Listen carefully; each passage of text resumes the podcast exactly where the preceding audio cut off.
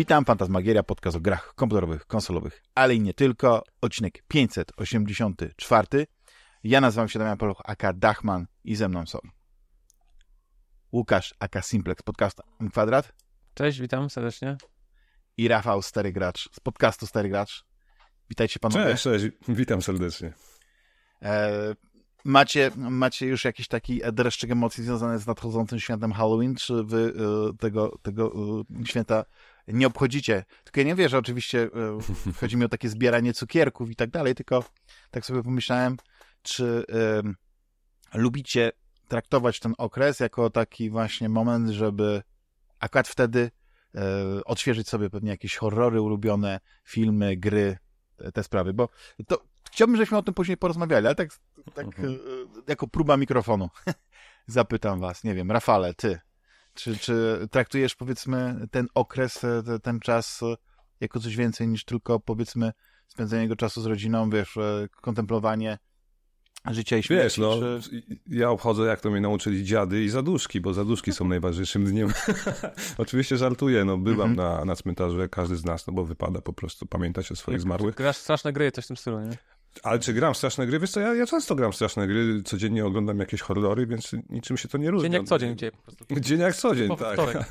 Ciebie, u wtorek, ciebie środa. piekło wygrywa codziennie.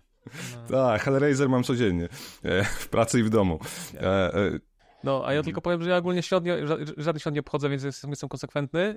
Aczkolwiek właśnie fajnie, że y, akurat to jest taki miesiąc, że dużo więcej jest o horrorach, o grach i o filmach, tak lubię sobie na przykład jakichś youtuberów poglądać, bo oni akurat wtedy coś, coś streamują, albo akurat to się wtedy przebierają, nie poruszają, albo poruszają akurat właśnie recenzują, jakieś, jakieś retrospekcje starych gier, starych horrorów i tak dalej. Teraz w ogóle taki polski World of Horror się nazywa jest taka polska gra, taka dwukolorowa, Mhm. jednobitowa, wiecie Tak. o czym ja mówię? Właśnie Tak, tak, tak. Ja, znaczy ona to w ogóle jest w produkcji od dłuższego czasu, bo ja Tak. śledzę profil właśnie World of Horror na Twitterze No, i w sumie nie wiem, co to jest za typ gry, ale zawsze mi się podoba po prostu ten taki oldschoolowy, niemal Tak. właśnie taki jak za starych Macintoshów, tych wiecie, kiedy, kiedy e, Macintosh z Mhm. 1994 roku nie miał kolorów, więc tam wszystko było na zasadzie e, wiecie, tych, tych, tych, tych wzorów, no nie, żeby jak, jak odcienie szarości pokazać, kiedy masz tylko dwa kolory, biały Tak. i czarny, nie? I to sympatycznie wygląda, ale szczerze mówiąc to nie mam pojęcia, ale mnie po prostu ta gra fascynuje jako taki coś w rodzaju takiego mm, mm, nie wiem, taki, czegoś, co Artefaktu. istnieje. Tak, tak, Tak, bo- czegoś, co istnieje. Bo ona w ogóle strasznie nawiązuje do, mam wrażenie, że do jakiejś, do, do, do, do estetyki japońskiego horroru, jakichś japońskich wierzeń. Tak.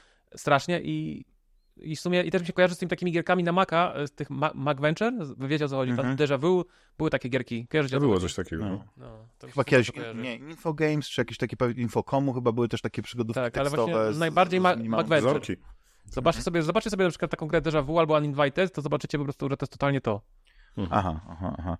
No bo to Dwa- też, dwa e, a propos kolory. takiej estetyki, to No. e, no, gra, który, o której już wielokrotnie i- i w Fantasmagierii pewnie też e, wy o niej rozmawialiście nieraz u siebie, e, Return of the Obra Dinn, Tak. no to też jest taka gra, która oczywiście e, jest bardziej rozbudowana niż by się wydawało ze względu na, na, na tą grafikę, nie? Ale też właśnie wykorzystuje ten motyw, że grafika jest e, taka oldschoolowa, nie? Właśnie e, e, monochromatyczna. Tam oczywiście są opcje, że to można zmieniać, że jeśli ktoś chciałby na przykład, żeby to wyglądało bardziej jak, nie wiem, na Commodore C64 albo, albo coś w tym stylu, to, tak, e, to, to, to można to zrobić, ale można właśnie tak klasycznie, jak to, To znaczy, było na tych starych Ona zawsze jest dwu, ona zawsze jest jakby jednobitowa, dwukolorowa, tylko można zmienić jakby te paletę kolorów, czyli jakby te Tak. kolory, które, ten drugi kolor, nie? To ja Tak, swoją tak, drogą, tak. panowie, polecam wam Eternal Castle e, Remastered. To jest taka gra, która wyszła na Switcha jakieś dwa lata temu. Właśnie na takiej bazie kolorów e, działa, że są dwa, trzy kolory na ekranie. To jest taki mix flashbacka, Another Worlda, właśnie w estetyce gier z Commodora, ze Spectrum, z tych czasów ośmiobitowych.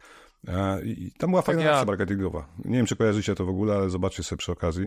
Mhm. E, że koleś mówi, że to znalazł zaginioną grę. No i tak sobie wymyślili, prawda? Opowiastkę, storytelling do tego. Ale jest fantastyczne, bo jest krótkie, fajne i pięknie wygląda. No. Czy, czyli gra, która jest napisana, czyli gra, która nazywa się Eternal Castle Remastered i ma, i ma opis, że Tak. to jest remake oryginalnej gry Eternal Castle 87, to to jest nieprawda, jest tak nie storytelling. istnieje, tak?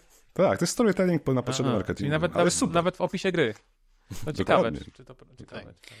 Więc niech ten Może- y, wstęp będzie takim teaserkiem tego, co, co chciałbym, żebyśmy na przykład później już tak się rozpłynęli i to będzie Mhm. takie bardziej rozbudowane. Też możemy powiedzieć o, o horrorze w grach, o horrorze tutaj O. na przykład y, wykorzystującym wirtualną rzeczywistość, kiedy to jakby ten horror wtedy To może być e, w 100% e, zawładnąć naszymi zmysłami, to jest, to jest coś niesamowitego. Nie wiem, czy, czy Layers, e, Layer of Fear nie, nie, nie dostało chyba wersji VR-owej, ale ty, e, Łukaszu, możesz E, wiedzieć. Dostało, ale nie grałem, przyznam szczerze. Aha. Tylko to, to była taka wersja Layers of Fear dostało. E, Mhm. Tylko to robiło Incubo i to w ogóle... Znaczy, słyszałem, że to jest takie bardzo, y, jakby to powiedzieć, mało tam jest interakcji. To jest tak jakby dodali jakby Mhm. y, kamerę VR do gry i tak jakby Tak. nie dodali jakby kontroler, kontrolerów ruchowych, przynajmniej nie dodali, nie, nie chcę No nie, bo nie, bo to była dosyć taka gra taka- chodzona, tam, tam nie Tak. było dużo, dużo, powiedzmy, Znaczy ja chcę e, w nią rzecz. zagrać i może w końcu Tak. się... Nawet ona ma na PSVR to- fantastyczną atmosferę i te No. jumpscary, które są, są kapitalnie e, wyreżyserowane. Więc Ja to mam jeden problem. Wiecie jaki, że, że jak gram w horrory normalnie się boję, ale jak już jestem w VR-ze, to ta imersja mnie zabija w zasadzie. Słuchajcie, to wam powiem tyle, że Layers of Fear VR na Steamie, y, wersja VR-owa jest w momencie przeceniona, prawdopodobnie z okazji Halloween do 2 listopada, nie wiem kiedy ten odcinek będzie, wyemitowany i kosztuje teraz 35 zł, jest na 50% zniżce, więc jeśli ktoś ma Google. VR i, Mhm. i chce zagrać, to myślę, że dobry moment, żeby kupić. Ja jestem teraz Bardzo fanem polecam. Steama, więc kupuję wszystko. I ta gra ma 70, ta gra ma, ta gra ma ogólnie mało recenzji, bo to wiecie, VR PC-towy trochę jest taki, y, no, nisza w niszy, ale ma 71% pozytywnych ocen, 73, przepraszam, i 200 re, re, recenzji, więc jak na grę VR-ową nie jest źle. Okej. Mhm. A tutaj już właśnie, e, bo e, osoby, które są z naszego uniwersum, prawda, podcastowego, z naszej, naszej rodziny, to już wiedzą, że Rafał, e, no, już, e, już nie może, powiedzmy, nie nazywać się pecetowym graczem, bo zakupiłeś Steam Decka i teraz możesz poznać po prostu, co, e, jakby, jakby masz urządzenie, które czerpie z tych dwóch światów te najlepsze cechy, czyli ma cechy konsoli i też dodatkowo przenośnej, a jednocześnie Mhm. masz te wszystkie gry niesamowite, które są na Steamie i, i możesz mnie teraz e, zagrać. I, Ale wiesz, czemu Jak- to zrobiłem? E, Bo coś mi się przestawiło w głowie i zrozumiałem, że Steam Deck, czy też konsole takie, wiesz, PC-ty Mhm. przenośne, jakie dzisiaj są modne, to nie jest substytut moich konsol stacjonarnych, tylko takie dobro komplementarne, jakim niewątpliwie jest dostęp do Steama i, i tych rzeczy, które tam się znajdują, nie?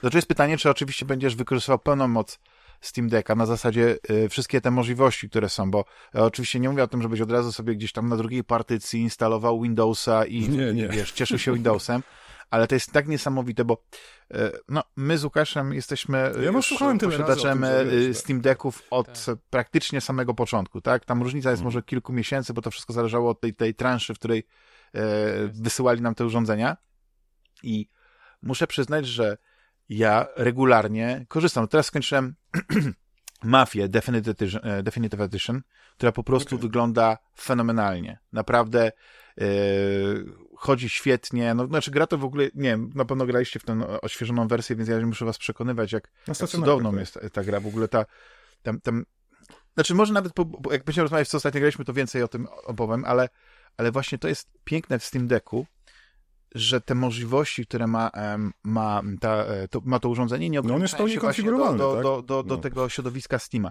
To, że akurat to środowisko Steama tam jest, ten SteamOS jest, ten Proton, e, bo to jest chyba, nie wiem, jakiś Mhm. patent Valve'a, tak? Nie, Łukasz, to jest... Tak, to jest, znaczy to jest Valve, to jakby to nie jest ich własne, wydaje mi się, ale oni, kurde, no nie wiem, ale w każdym No to się razie na Linuxie to jest. Ale emulacja. Świetnie, lepiej działa od tych wine'ów i innych Tak, takich, tak, przynajmniej tak, ja mam tak. takie, takie wrażenie odnoszę. Znaczy, wiecie, dla mnie, dla mnie jako konsolowca jest fajne to, że ja odpalam, nie mam ten SteamOS, niczym się nie martwię, wszystko Tak. jest proste, zrozumiałe i nie muszę wchodzić w tą konfigurowalność tego, jak mówicie, PC-ta, którego mogę rozwinąć w każdą stronę, tak? Bo mi wystarcza dostęp do Steama, te gierki, Tak. biblioteka i tak dalej. Ale mogę, no oczywiście. Protona I to tak- faktycznie Valve wymyśliło, także tak mi się wydaje. Tak.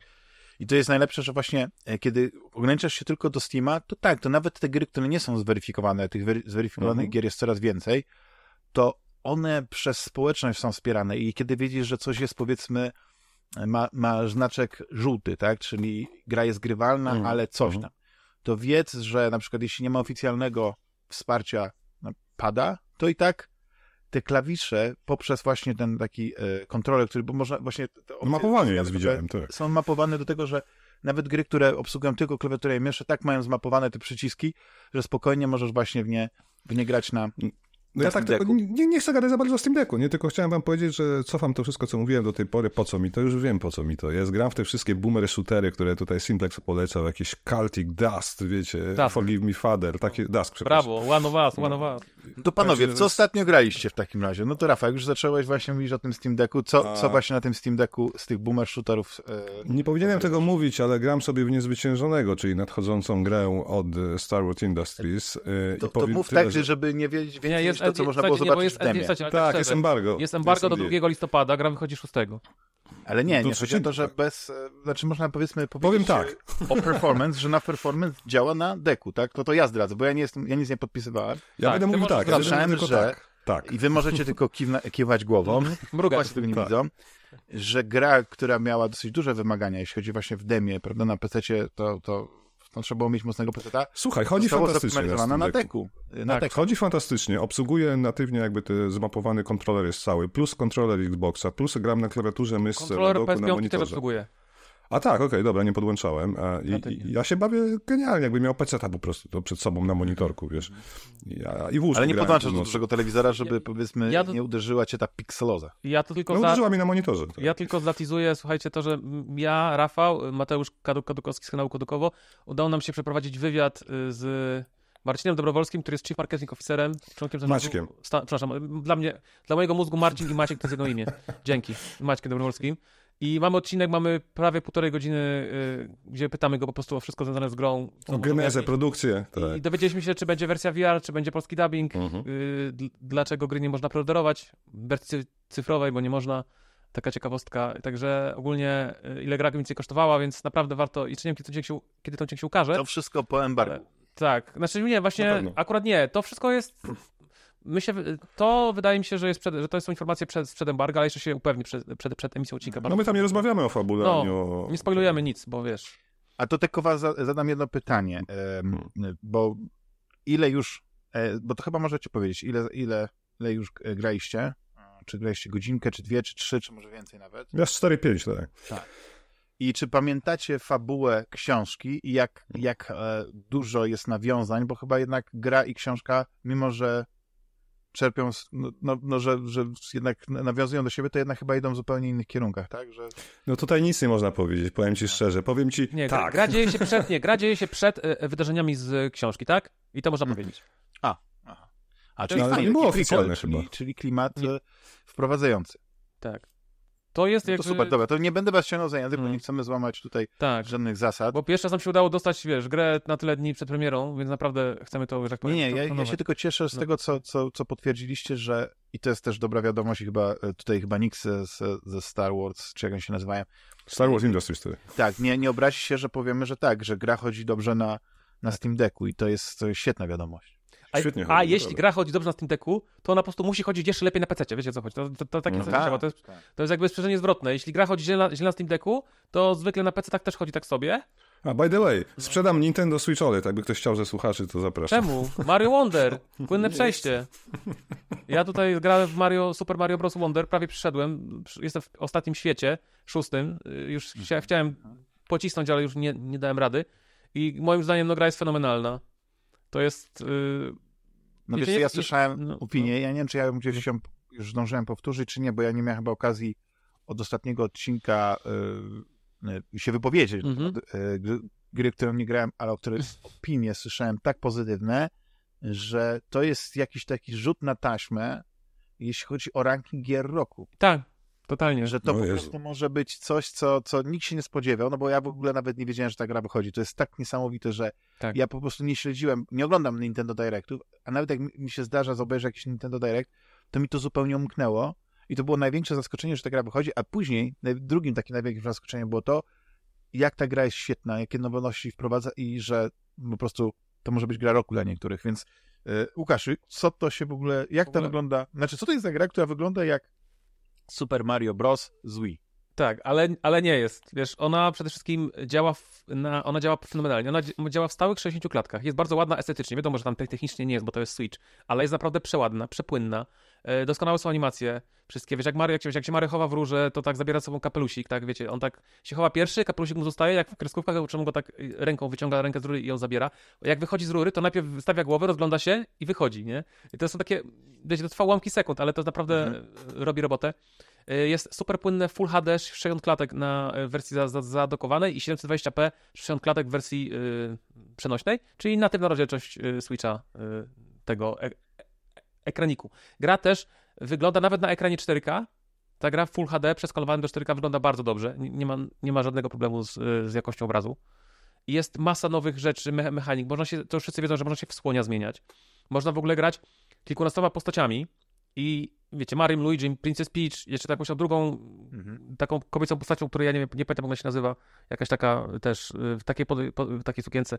Y, Czy tymi wszystkimi grzybkami małymi, nawet są takie postaci dla dzieci, które na przykład nie mogą zbierać power-upów, ale wrogowie im w ogóle nic nie robią. Nie? To jakiś taki Nabit, chyba jeszcze jakiś taki drugi, chyba Yoshi. Yoshi i Nabit to są takie postaci, które, które, które są dla dzieci. Można grać w ogóle w koopie, w kilka osób na jednym ekranie, albo na couch koopie, albo chyba online, ale, ale tego nie potwierdzę. Ale co jest nowością, jest coś takiego, nawet nie wiem jak to opisać. Yy, gramy równolegle z innymi graczami i widzimy ich duszki, jak oni grają po prostu ten sam poziom i oni mogą nam nawet pomagać. Bo na przykład jeśli my A to zginiemy, wystarczy być po prostu online, czy trzeba Tak. być e, znaczy code'a? chyba trzeba mieć Nintendo Online tą usługę, nie? Aha. Tak mi się wydaje. Bo ja ją mam. Znaczy, wiesz, ja, ja mam tę usługę, bo jest taki plan rodzinny, że płacisz chyba 80 zł na rok yy, podzielone na 5 osób, więc to wychodzi, wiesz, na, na miesiąc tam 2 zł, coś takiego, więc generalnie, Tak, tak. czy mniej nawet, więc generalnie jakby myślę, myślę, że każdy, kto chce mieć, wiecie, to jest tak tania usługa. Oczywiście wiadomo, że źle, że trzeba płacić za usługi online, ja nie mówię, że nie, nie bronię tego, Mhm. ale na szczęście akurat Nintendo ma najtańszy ten plan i można się po prostu znaleźć sobie pięciu, wiecie, czterech kolegów, trzeba mieć kolegów i można płacić na to za naprawdę symboliczne grosze. A oprócz tego, że mamy gramy online, to mamy też, wiecie, sobie w chmurze, mamy kupę tych starych gier, wszystkich tych, wszystkich tych Nintendo, y, starych konsol. Tych gier jest kilkadziesiąt tak naprawdę, oni cały czas do- dodają. Aż chyba do Nintendo 64 włącznie y, są te gry dodawane. No ale wracając do, do, do meritum. Tryb online wygląda tak, że my gramy i są takie duszki innych graczy i one mogą nam pomagać. Mogą na przykład nam zostawiać takie jakby kartonowe, takie, takie postaci z uniwersum Mario wycięte z kartonu, takie, takie standy, wiecie, takie, takie jakby, nie wiem jak to nazwać. I, I na przykład jak my, umrze, jak, jak my zginiemy, to po śmierci mamy jakieś takie 5 sekund, w, któ- w, którym, których, w czasie których inny gracz, który jest blisko, może, jeśli go dotkniemy, może, może nas jakby, y, wiecie, z, zre, zresuscytować, jakby od, no, wiecie o co chodzi, zm- zmartwychwstajemy. Tak. Albo jak znajdziemy ten, y, jak do, uda nam się dolecieć do tego, do tego standu, do tego kartonu, to też wtedy powstajemy. I często na przykład inni gracze na przykład zostawiają przy takimi na przykład trudnymi, trudnymi miejscami, takimi platformowymi te standy, bo wiedzą, że tam jest trudne miejsce. Ja wiele, wielokrotnie było na przykład tak, że ja e, chciałem coś zdobyć, zdobyć jakąś trudną znajdźkę i ona y, po prostu y, i przed tą znajdźką, przed, przed tą platformą, gdzieś powiedzmy trzeba było do niej doskoczyć, było, był stand. Więc ja ginąłem kilka razy, bo nie udawało mi się, a, ale za każdym razem odnawiałem się, musiałem zacząć od, od poziomu.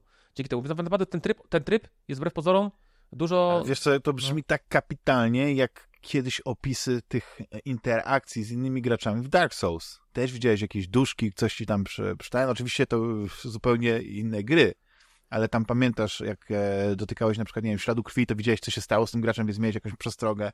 Gracze mogli ci zostawiać informacje, mogłeś przywoływać graczy, mogłeś dołączać do ich gry, żeby im pomagać. Oczywiście to jest zupełnie co, co innego, ale, ale tak sobie pomyślałem, że okej, Nintendo widziało ten pomysł i pomyślało, jakbyśmy my zrealizowali w naszych grach taki, taki e, pa, pasywny multiplayer.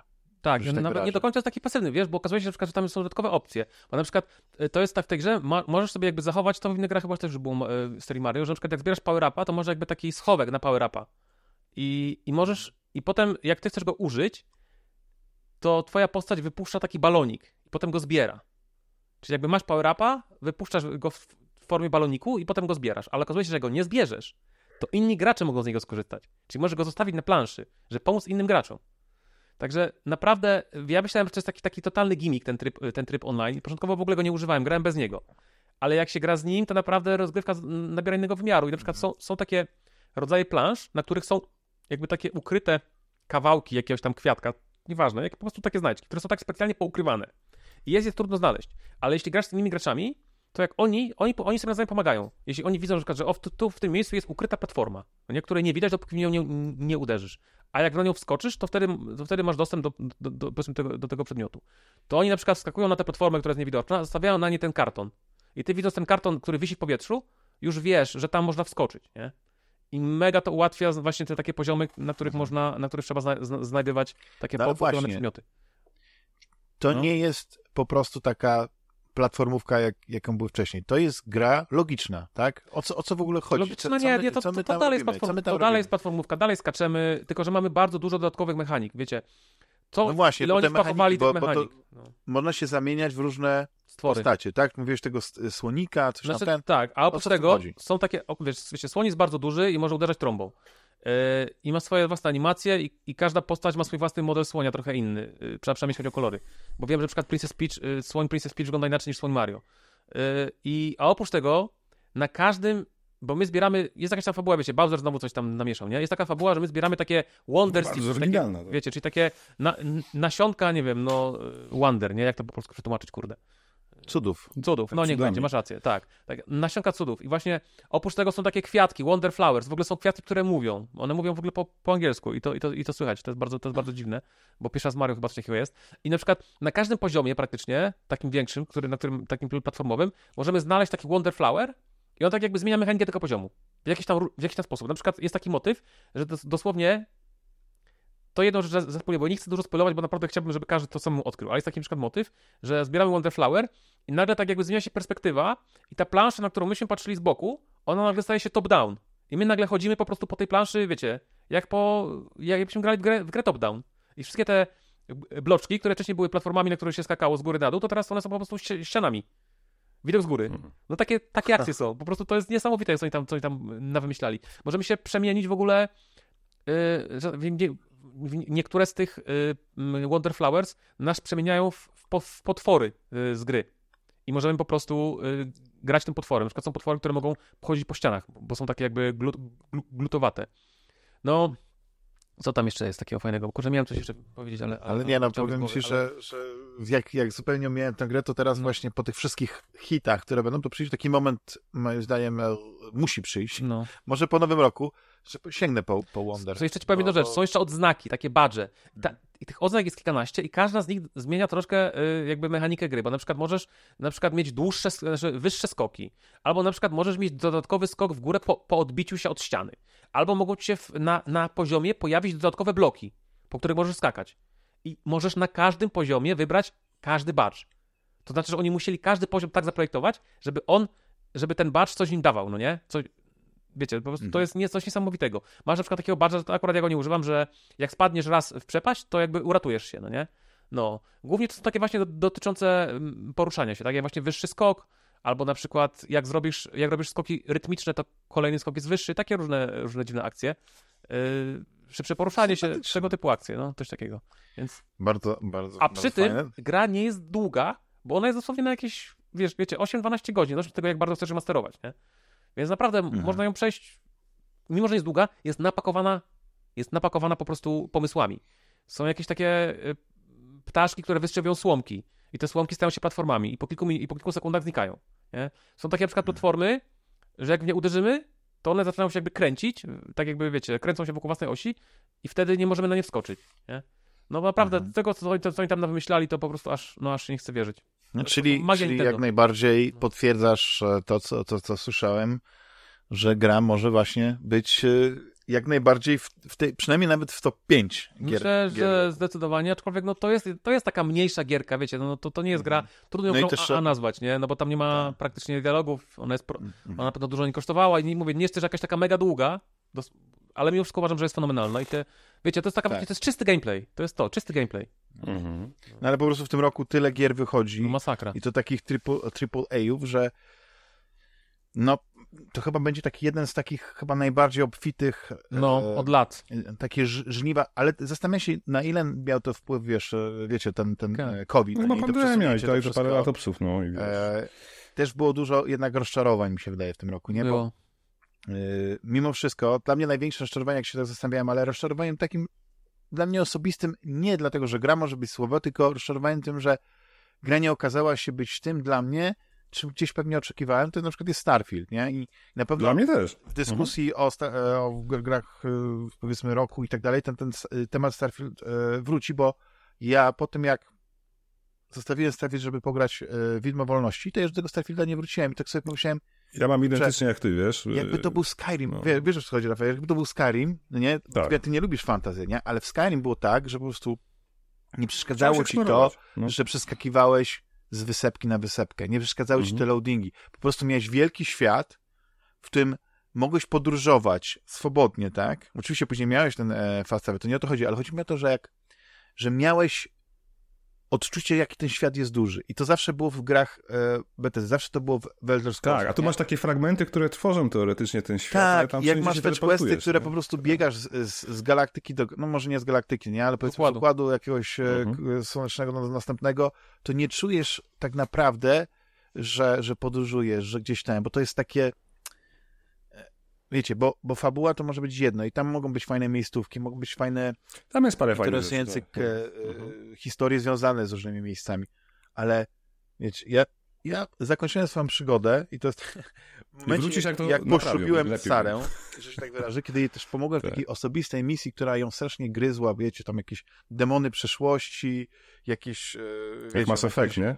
Tak, że coś tam wiecie, czuła, jak, miała jakieś poczucie winy związane ze starą załogą, z tym, co się kiedyś wydarzyło i tak dalej, i tak dalej. I to była taka misja, która mm, no, bardzo rozczarowująca. Wiecie, nie, nie było, tam nie było bagażu emocjonalnego, a później to było tak, że y, wszyscy się kochamy, y, ślub, paradizo, poznaj moją Mhm. matkę, no nie, poznajemy teściową. Okej, fajnie, nie, bo to, to, to tworzy jakiś świat. Ale dla mnie nie było tego klimatu takiego, że ja eksploruję kosmos tak naprawdę, że ja jestem w kosmosie. Ja po prostu podróżowałem od wysepki do wysepki. Wiadomo, jak chcecie, to lądujecie sobie na jakiejś planecie i teoretycznie możecie po niej chodzić, bo, bo te otwarte przestrzenie są. E, Ale tam nic nie ma, wiesz, to jest problem i to jest Tak. nudne. Tak, no tam jakaś mechanika na przykład z No. wykrywaniem tych anomalii. Ja musiałem Tak. naprawdę e, się nagłowić, o co im chodzi z, tym, z tą anomalią, że coś się tam trzęsie, bo ja nie mogłem Ja też miałem z tym problem. Potem to już jest automat, nie? W lewo, w Tak, prawo tak. i, i Tak. ekran ci drży. No ale to jak mówię, no nie chcę, żeby tutaj, no... tej- No nie, ale wiesz to jest... To, to ale, po prostu innych gier no. było tyle, prawda? No właśnie to chciałem powiedzieć, że mamy tyle gier, nawet nie zdążyliśmy pograć w Alana Wake'a 2, na którego czekaliśmy O. 13 lat, a on jest, albo gramy, w, kończymy gry. No ja, ja jeszcze Spider-Mana 2 Ja gram na teraz Wake'u tak chwilkę po, po, pogadam, ale e, Rafale, bo ty, ty, ty w dużo też gier pograłeś. Od, od, naszej ostatniej rozmowy to chyba nawet zdążyłeś No ja skończyć Assassin's Creed Mirage, tak? A, tak, tak, to nie? skończyłem, już zapomniałem. Teraz Spidermana 2 gonię. Słuchaj, problem jest taki, że czasami jakby nie ma co ukrywać, dostajemy kody do recenzji gier od wydawców, prawda? Ja musiałem odmówić wczoraj recenzji Hellboya nowego. Wiem, że jest słaby swoją drogą, ale, ale pierwszy raz mi się zdarzyło, że musiałem podziękować i zwrócić kod, no bo po prostu fizycznie już nie ma czasu na ogrywanie gierek gorszych niż tych lepszych, prawda? Tak. I to jest taki, jak to A to mnie zaskoczyłeś, bo jak Hellboy to nawet chyba jakby była słaba gra, to bym się zdecydował, żeby jednak zagrać, bo, bo to jednak, e, wiesz, jeden z takich bohaterów. E, No wiem, no kultowych, e, no, z Mike Mignola, tak, ale, ale, ale problem jest taki, że wiesz, no, sam widzisz ile tego jest, no, tu Spider-Man, tu Alan Wake, jeszcze niezwyciężony przed embargo, muszę skończyć, tu coś jeszcze i, i tak ciągle coś, nie? No. Ja trochę Spidermana gram tak, trochę gram i trochę gram z drugiego fotela, bo Mhm. to jest niesamowite, bo ta gra, ona jest, wszystko co w tej grze jest, moim zdaniem, jest skierowane dla dzieci, a jednocześnie ona jest plus 16. No no to jest, to jest klasyczna, klasyczny dla mnie infantylny Marvel, który kupujesz w całości, albo Ale przeszedłeś grę? Tak. Przeszliście grę? Bo słuchajcie, ja nie przeszedłem gry, jeszcze nie Ja zacząłem w nawet. połowie jestem. No to nie wiem, myślę, że to nie wiem, czy to, czy to można spoiler uznać, czy nie, ale ja słyszałem z kilku miejsc, że fabuła staje się pod koniec gry bardziej mroczna. O, jakby nie Okej. oceniajcie, Znaczy że tak ona, powiem, ona się, nie, nie, nie, nie, chodzi mi o coś innego, mi chodzi o to, że po prostu to jest, dialogi swoją drogą. Tak. No, to, to, to Czy- jest to jest wiesz, Marvel. ona się w ogóle bardzo ładnie wygląda, ona, ona wszystko, co, śliczne co to było jest. To jest dla mnie jakiś wiesz co, części. achievement, jeśli chodzi o konsolę tej generacji. No. Tak, tak, że wszystko, co było w pierwszej części, oni to podkręcili i to wygląda Mhm. jeszcze lepiej. Jeszcze, wiesz, no to jest taki jakby miks tych wszystkich pomysłów, które mieli i w Miles Moralesie i ten, a jeszcze dochodzi, no to też chyba nie jest żaden sekret, każdy, kto widział choćby nawet edycję kolekcjonerską, domyśla się, że w grze pojawia się Venom, a właściwie symbiot i Mhm. e, symbiot, no to też jest tak, że wiadomo, że to nie jest tak, że jest jakiś jeden kanon i zawsze wszystko w tym kanonie jest, nie? Ta gra ma swój, swój kanon. I nie chcę tutaj bardzo zdradzać e, te, różnice związane z Venomem i z, i z przyjaciółmi e, Petera Parkera, ale, ale właśnie jest, ale no, nie ukryję, że w pewnym momencie po prostu e, Spider-Man staje się jednością z tym symbiotem, korzysta z tego stroje i to, i to e, wprowadza taką No to było w trailerach, Jak e, pamiętasz, taka stara gra, raz na jakiś czas o niej wspominam, Prototype była, Mhm. gdzie, gdzie, Tak, tak, gdzie, tak. Gdzie Dobre skojarzenie. no. dopuszczaliśmy z siebie te, te moce, no nie, to ten, ten, e, ten, e, te, te ataki specjalne tego kostiumu symbiota no są fantastyczne. To wszystko bardzo ciekawie wygląda. O co mi chodzi z tą, z tą, e, z tą infantylnością? Wiecie, no ten Spider-Man jest dla dzieci. E, jak No to te dialogi tak są kos, kos, ale koszmarne. no. Tak, ale e, Tak, bo te problemy, jakie mają, wiecie, no, Peter Team Parker drama, ma problemy, bo wiadomo, no musi No, ratować ale oni miasto, są nie? nastolatkami, przynajmniej, przynajmniej Miles No nie, Morales. ale Peter Peter- Parker Nie, pracuje. Peter Parker Peter- jest, Dobra, ale jest młodym... Miles Morales jest licealistą, okej. no Ile to- lat to- ma to- Peter to- Tak, a Peter Parker ma... 20? e, Chyba Parę jest lat? przed 30, ale po 20. Przed 30. E, poznajemy go w, w prologu, znaczy to jest właściwie prolog, nie? Kiedy mm, e, ma, przychodzi na zastępstwo, tak? Dostaje pracę jako Mhm. nauczyciel, no ale okazuje się, że dosłownie minutę po tym, jak zaczął e, pracę jako właśnie e, substitute teacher, to już Sandman szaleje i pół Nowego Jorku jest zasypany piaskiem i on musi po prostu Miles- Milesowi Moralesowi, e, S- Spider-Manowi numer dwa, pomóc ogarnąć tę sytuację, no nie? I, znaczy, ja nie chcę mówić, że, że, że nie, bo, bo ona się bardzo fajnie rozkręca, e, ta fabuła. Pojawiają no i to się, jest właśnie, pojawia się wiesz. Craven, pojawia się Lizard, to pojawiają się takie mroczniejsze postacie, to fakt, nie? I te, te walki, y, no, y, one wyglądają naprawdę brutalnie. To nie jest tak, że ja uważam, że, że ta gra wygląda, jest dla dzieci. To, Wiesz co ja jest- robiłem? Ja, ja robiłem sobie foto, znaczy pauzowałem, żeby wejść do fotomoda i patrzyłem, czy jest faktycznie krew i, i powiem ci, z bliska widać, jak ci ludzie dostają kopa w twarz, to zęby i krew lata. I mam parę takich fotek, kiedyś rzucę na socjale. Więc Tylko nie trzeba tak, tłumaczyć. Ja zawsze mojej żonie tłumaczę, Mhm. że w tej grze nikt nie ginie, bo Spider-Man nie zabija ludzi. Eee, No, że oczywiście. oni są no, nokautowani, tak jak Batman. Oczywiście Batman, y, nie wiem, graliście we wszystkie tak, oni, po, oni potem będą mieli wstrząśnięcie mózgu i krwiaki na mózgu, Tak, ale żyją. złamania, nie? Szczególnie jak liczne, spadną tak, ale jak, jak zrobisz im skan y, Detective Mode, to widzisz, że im przecież serce bije Tak, i tak dalej, tak. tylko po prostu są Będą nieprzytomni. wprawdzie będą kalekami do końca życia, ale, ale Batman ich zabił. Dokładnie, nie? Znaczy, ja to zawsze mówię, że to jest taka moralność, e, skrzywiona moralność superbohaterów, którzy robią wszystko, żeby uratować tych, e, tych, tych przestępców, no nie? Którzy Żeby oni dalej mogli zabijać. wiele osób, ale oni im zawsze dają drugą szansę. I Tak. ta druga szansa nie jest dawana raz. Ona jest dawana każdym razem. Tak.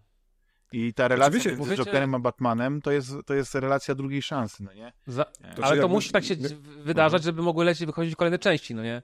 No, nie, no to jest zrozumiałe, tak. tylko chodzi mi o to, że teraz, kiedy wszystko się tak analizuje, wiesz, No. tak, żeby to miało logikę, bo kiedyś to nie miało, wiesz, no kiedyś to były historyjki, Mhm. y, nie, że dla Cotygodniowy dzieci, zeszyt, tak, historyjki, no, historie. miały głębi, a teraz, kiedy komiks się rozwinął, kiedy komiks to nie jest po prostu kilka obrazków w gazecie z dymkami śmiesznymi, ha, ha, ha. Wiecie, to nie jest ten Batman Adam Westowy, gdzie, gdzie tam był trochę Hmm. slapsticku, trochę tego, yy, bardziej to komedia była niż, niż coś poważnego. Nie, no teraz mamy mroczne, yy, skomplikowane yy, historie, psychodeliczne, ale też... No, Z widzieliście dialogami, tak. Batmana, The Batman z, yy, z Pattisonem? Widzieliście na pewno. No tak, tak. Tak. No to jest, to, to, to, to, wiecie, no to już jest zupełnie inna kategoria, no to tam e, absolutnie tego e, dziecku, fanowi e, Batmana nie, nie pokażemy, ale jednocześnie The Animated Series, nie Batmana, jak najbardziej, mimo że tam też były poważne rzeczy, i tam też byli gangsterzy i, i, i takie te, ale wiecie, dla mnie ten Spider-Man jest, jest no, świetną grą właśnie ze względu na to, że ona daje ci mnóstwo też satysfakcji. Że ona jest na tyle A nawet to bujanie się po mieście, to jest tak Tak. chillujące, nie? To jest... Tak. To jest to, I te nowe to- Dla mnie mechaniki, to jest jedna z tam gier tego roku w tym momencie. że możesz no. latać i wchodzisz w te tunele takie powietrzne między, O. między budynkami.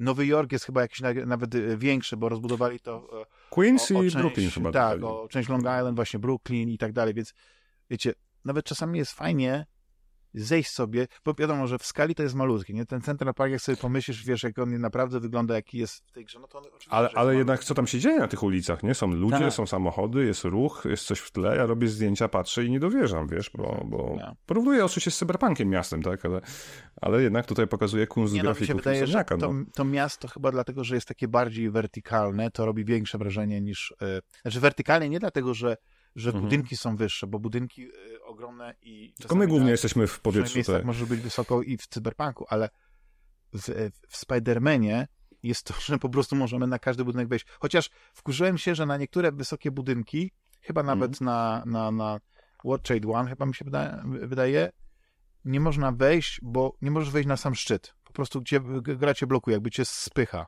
wiecie, Mhm. przez niewidzialną ścianę. No ale to jest taki drobiazg, nie? Bo, bo można, można wejść No ale jeszcze warto wiesz co, powiedzieć, że ta, ta gra jak wygląda, ray tracing, 60 klatek i da się? Tak. No da się, no jakby Tak. nie patrzeć, tylko trzeba być chyba first party dla producenta konsol, nie?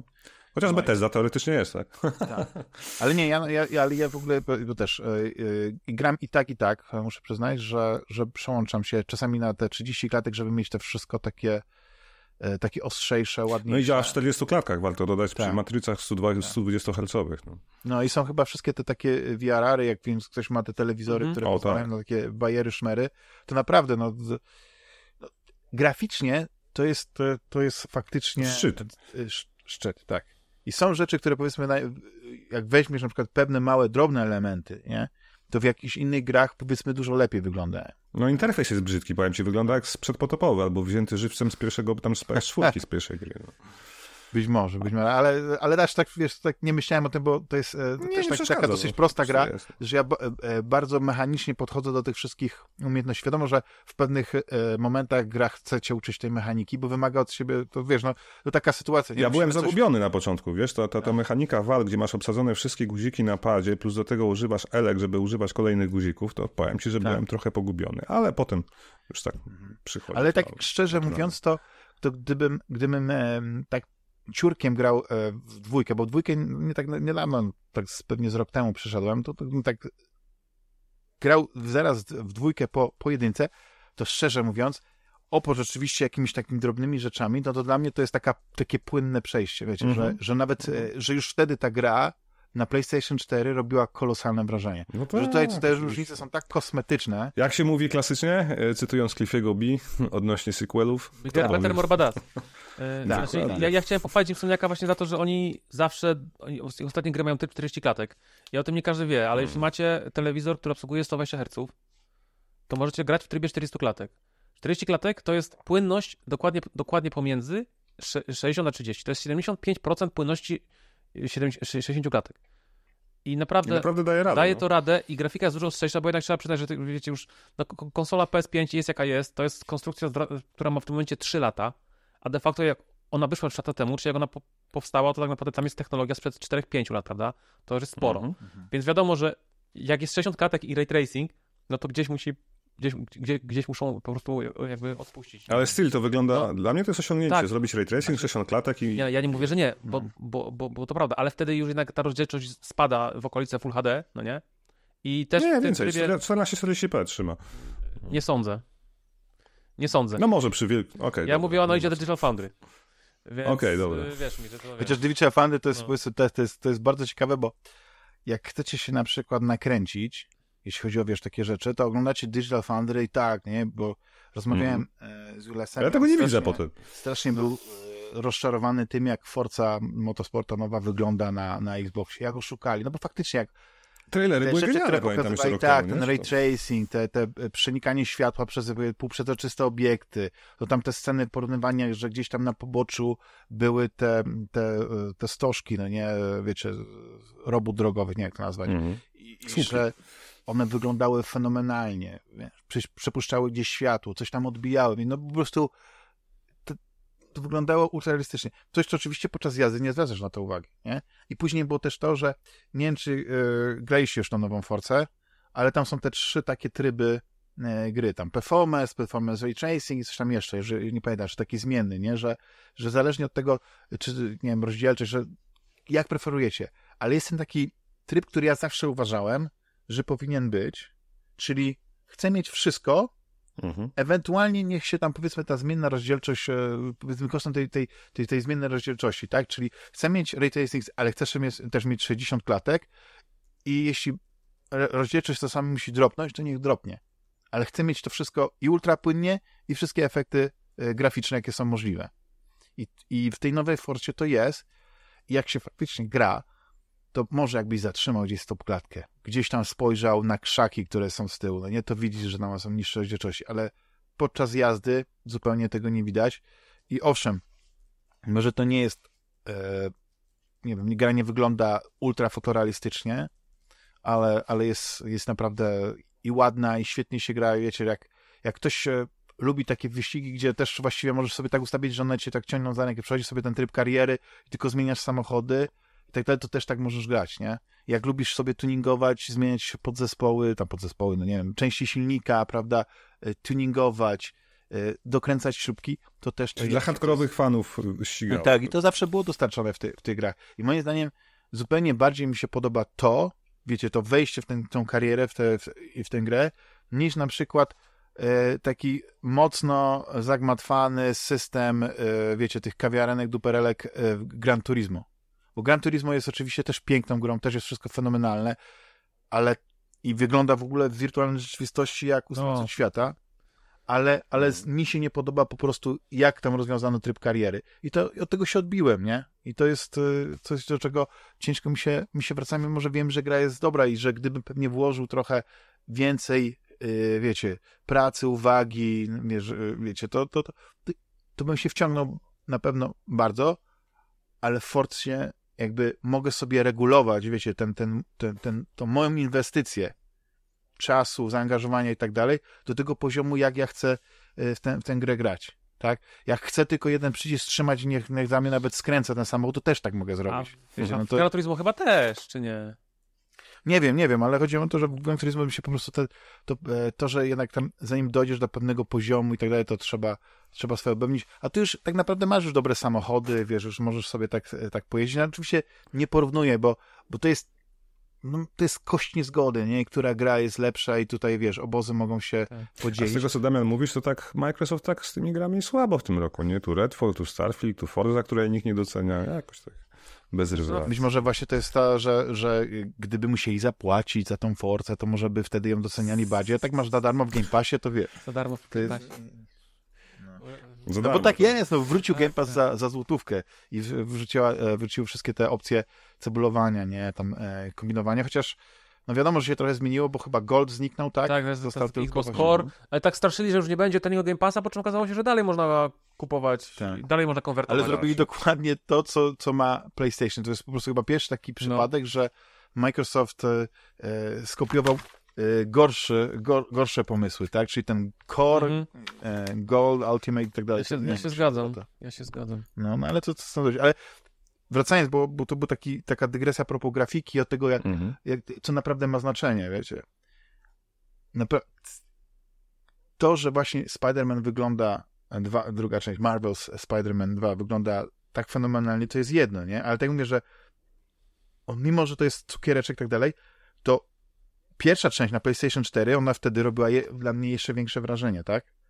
Yy, ale sama gra, ona się broni, tak jak yy, tutaj też Łukasz powiedziałeś, ta fabuła oczywiście, że się robi mroczniejsza, bo tam dochodzą naprawdę e, mocne, mocne, ja, wiecie, musiałem wchodzić w te, ja też nie przyszedłem, ale e, uważam, że, e, że e, wprowadzenie Cravena jest bardzo ciekawe. E, pojawie, No, historia że- Cravena ta postać i- wróci, no nie, tak. ale postać Felicia, no nie, Kobie, e, Mhm. Black Cat, uwielbiam, no nie, z komiksów to wiadomo dlaczego. I wiecie, tam są takie rzeczy, które po prostu fan Spidermana to się rozpływa. To jest, wiecie, to dla kogoś, kto to tak średnio śledzi te, te, te komiksowe e, zawiłości tych światów i tak dalej, to jest jedno, ale dla kogoś, kto, kto zna Spidermana, tam jest tyle smaczków, tyle, tyle e, ciekawych rzeczy. Zresztą poprawcie mnie, mogę się mylić, bo ja nie pamiętam, czy oni przerobili, czy już e, Peter Parker wyglądał jak Tom Holland w Przerobili. poprzedniej części, czy, czy, czy dopiero teraz go tak Oni go podkręcają? już teraz go przerobili. przerobili. Oni go już przerobili. Ja wolałem tego starego. A, Ja też. fajniejszy był. Był taki poczciwy, No, a ten jest taki dziwny. Taki wieśniak z Teksasu. No. No, No. ja też nie podoba mi się to. Wiecie, może jak gra... Znaczy on w ogóle inaczej wygląda w kostiumie, a inaczej wygląda na zewnątrz, jakiś taki Może, może jak ta gra wyjdzie na, na PC tam za dwa lata, to będą mody, że będzie Tak. można zmienić mu twarz. Jezus Z powrotem.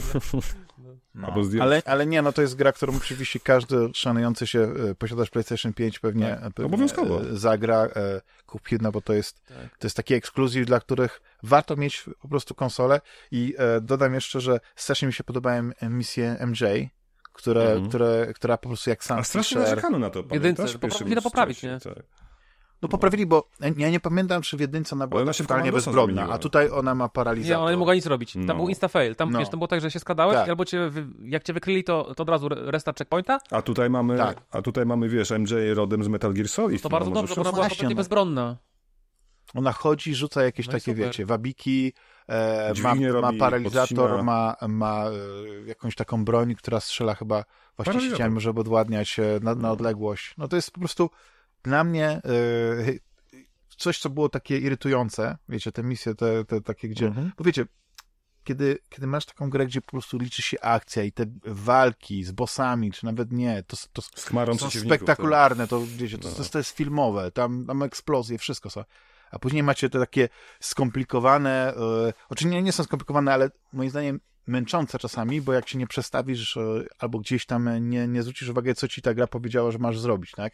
I, i, Mhm. i to najlepiej czasami sobie checkpoints po prostu od, odsejwować i, i zobaczyć jeszcze raz, co masz dokładnie zrobić, bo wiecie, chodzimy tym robocikiem małym, takim pajączkiem, musimy coś zrobić, chodzimy właśnie tą MJ, no, ale to jest, to jest zdecydowanie gra, e, która, która na pewno e, też będzie wysoko w tych rankingach e, gier, gier roku, tylko przy, przy tym zalewie naprawdę świetnych tytułów, to, to ja, ja jestem bardzo ciekawy tego, jak, jak inni będą oceniać, nie? Ja, nie, ja nie- oczywiście nie mówię o ten, ale myślę na przykład o tych joystickach, wiecie, o Mhm. killisach i tak dalej. Jak, jak oni będą, jakimi kategoriami będą prawda, mm, próbowali poradzić sobie z tym, z tą, tą sklę, z klęską e, urodzaju, Mhm. e, jeśli chodzi o ten, o ten, ten. Ale Rafał, tam jeszcze ostatnio, o, ostatnio e, A, grałeś? No Phantom Liberty to gadaliśmy, chyba trzeba kiedyś się y, przygotować do tego spoilercastu. Mhm. A, a, no już też zapomniałem, żebyśmy to zrobić, tak tak zawalony jestem. No Assassin's Creed Mirage, e, wspominałeś, że, skończyłem, faktycznie to zrobiłem, natomiast Słyszę to jest rozczarowanie w twoim głosie jednak też. nie, wiesz, im dłużej o tym myślę i więcej czasu upływa od momentu skończenia gry, dochodzę do wniosku, że Ubisoft jak zwykle dużo obiecał, nie do końca te obietnice się sprawdziły. E, Okej, to jest tak jak powiedzieli, mały Ubisoft, mały Ubisoft, nie, niech będzie mały, może będą lepsze gry, ale to jest mała gra, mały Assassin, który faktycznie wraca do korzeni serii, czyli do jedynki, to wiemy, nie? I, I faktycznie gra się to przyjemnie, nie ma tego, tej obezwładniającej skali, tego poczucia, że jest olbrzymie świata, przed tobą jeszcze 100 godzin grania i to jest chyba najważniejsze. Natomiast jest sporo błędów w tej grze, sam system walki, który jest dziwaczny po prostu. E, to, co mi się najbardziej podoba, że jednak masz to ostrze, jesteś tym skrytobójcą, który może w tłumie iść, zabić człowieka jednym ciosem, iść dalej, no bo o to chodziło w grze dla mnie zawsze, tak? No, gadamy o hitmanach, asasynach i tym podobnych, wiesz, zawodach, nie? Czyli nie ma, nie ma e, poziomów, tak? Postaci. Nie, nie ma levelowania. To jest absolutnie było od razu powiedziane, że tego nie będzie. To nie będzie ten quasi RPG, RPG-owe podejście, że tak się wyrażę, z poprzednich trzech części i, i to mi się podoba. No, bohaterem gry jest Bagdad, nie ma co ukrywać. Oglądamy wspaniałą metropolię, 90, 9, e, Boże, IX wieku, to chciałem powiedzieć która była wtedy w swoim rozkwicie i, i faktycznie przyjemnie jest jakby, wiesz, chodzić po tym mieście, tam można się zgubić w dzielnicach, e, oglądać jakieś ciekawostki historyczne, zresztą z tego był znany Ubisoft, bo on pilnuje takich rzeczy, żeby jednak jakaś wartość edukacyjna szła poza A jest ten tryb. Discovery, czy jak to było w Tak, poprzednich grach, że, tak. że z przewodnikiem ci tam tłumaczą? Tego nie wiem, ale masz wszędzie, gdzie są jakieś istotne historyczne miejsca, jak nie wiem, Grand Bazar, czy jakieś inne ikoniczne rzeczy związane z Bagdadem, to jest taka, wiesz, ikonka gdzieś tam na środku się świeci, że możesz podejść i, będziesz czytał Tak sobie chyba o było w poprzednich tych starych, e, pamiętacie, Mhm. Assassinach, nie? W dwójce tak przynajmniej, że jak, nie wiem, widziałeś gdzieś e, jak, jakieś znane Pałac Medyceuszów we Florencji. coś, tak, Tak. tak, tak. To miałeś historię i ta historia była nie, znaczy ona była taka encyklopedyczna, taka Mhm. k- k- parę akapitów, ale To bardzo ciekawych, tak, tak. Nie, wiesz co, koniec, bo, bo, bo, bo co to mogę więcej powiedzieć? No fabuła jest miałka, jak to w każdym asasynie. Mamy zakon versus, wiesz, ukryci i oni się zwalczają. Nagle trzeba znaleźć tak naprawdę kto rządzi w Bagdadzie, bo tam jest kilku tych w tym złym zakonie e, i, i musimy prowadzić tak zwane śledztwa. Śledztwa polegają tak naprawdę na tym, że chodzimy we wskazane miejsce, znajdujemy człowieka, a potem szukamy wskazówek. E, typu zawsze są trzy wskazówki jakieś, a na końcu mamy wskazanie, kto jest tym ukrytym. Żadne to śledztwa. Bardziej takie przynieść pozamia, pozamiataj, zbierz, zobacz. E, fajne jest to, że mamy oczywiście swojego drona, czyli orła, którym możemy zaznaczać wszystkie kluczowe miejsca.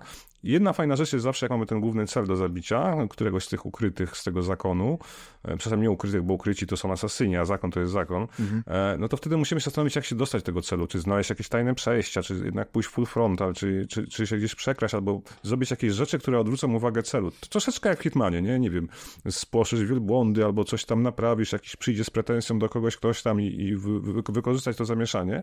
I tyle. W ogóle to nie jest, powiem wam, przełomowe. Ja bym to chyba, mając takie doświadczenie, jednak wziął lepsze rzeczy z poprzednich Asasynów i okropny jest parkour, to jest przykre, nie? Jest jakiś input lat w ogóle na padzie na PS5. Ta postać w ogóle nie reaguje na twoje polecenia. Znaczy, znaczy oczywiście reaguje, ale z takim, wiecie, opóźnieniem, że już ty chcesz robić coś innego, a dopiero zbiera się, nie wiem, do skoku albo do biegu. E, Okej. No, chcieli tak tak, tak. upłynnić tę animację, ale po prostu przesadzili w jakimś stopniu. nie? Tak. No i wiesz co jest okropny, znaczy okropny, no ten główny bohater jest nijaki, ten Basim jest taki, wiesz, niby, niby fajny rzezimieszek, który, wiesz, robi karierę jako złodziej w Bagdadzie, a potem zostaje asasynem. No nie wiem, czy to jest pochwała dla złodziejstwa, dla bycia fajnym łobuzem, czy, no nie wiem, wiesz, jakieś takie, Taki antysystemowiec już w tamtych czasach. A, no tak. masz rację.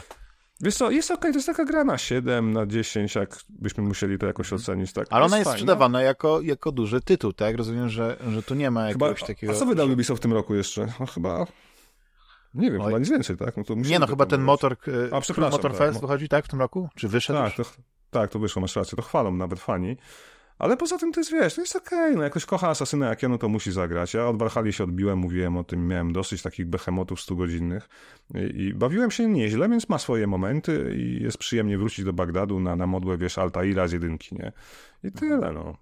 Nie robi to kompletnie wrażenia graficznie, niestety. Na PS5 wygląda jak, wiesz, Asasyn sprzed paru lat, no to, to nie o to chodzi chyba, tak. Gorzej niż te ostatnie Asasyny, moim zdaniem. A to ciekawe, widzisz, bo, e, bo nawet jeśli wiesz, można było się czepiać mechaniki, no nie, że te zmiany, albo właśnie tak mówisz, że to tak rozwleczone, to zawsze graficznie Assassin's Creed to były, to były cukiereczki, no nie? No tak. Czasami tam lekko zabugowane, bo ja na przykład będę bronił Unity, że to nie jest zła gra. Piękna gra. Ona miała swoje bugi, które później rozwiązano y, patchami, jak to zwykle bywa. Ale na starcie było ciężko, no. Ale przecież ta Francja, ten Paryż, te wszystkie miejsca, to wygląda fenomenalnie, a jeszcze ten motyw, e, no to chyba... Z przenoszeniem się to. Tak, z przenoszeniem się powiedzmy i można zobaczenie tak pewnych elementów współczesnego Paryża, które Mm. moim zdaniem są bardzo istotne. To ja uwielbiałem. To trochę jak, e, nie wiem czy graliście... No ale to była będzie w- śpiew w- asasynów w takiej postaci, Sabotura. były. I tam w Saboturze też tak, wiesz, nie, Mhm. te, te, te, te, tylko że tam akurat się nie przenosiłeś, bo tam było, było tak, że po prostu No te, tak. e, był ten świat czarno-biały i ten kolorowy, nie? I to miało to swoje znaczenie dla, dla, To dla była nie? gra wyzwania. nieodżałowanego pandemika, tak? Chyba Tak.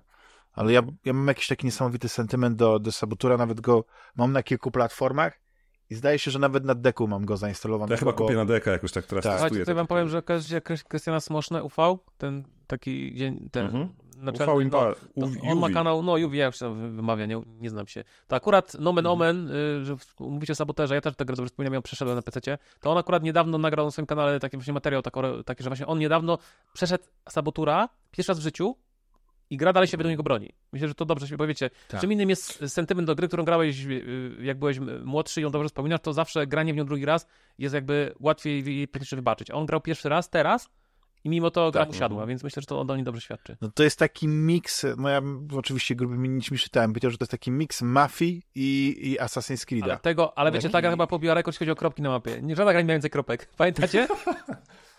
Tam te kropki to była... A to ja tak nie pamiętam, ja nie pamiętam, bo e, kiedyś po prostu na to nie zwracałem uwagi, a później była taka, e, ta, taka, ta, taka mania, nie wiem, czy to z z którymś tam Far Cry'em nie przyszło, że tych, tych e, aktywności było tak dużo, i że, że osoby z, z właśnie z, z ADHD i tak dalej, to po prostu nie mogli spokojnie przejść dwóch kroków, bo zawsze ich coś tam odwracało ich uwagę, nie?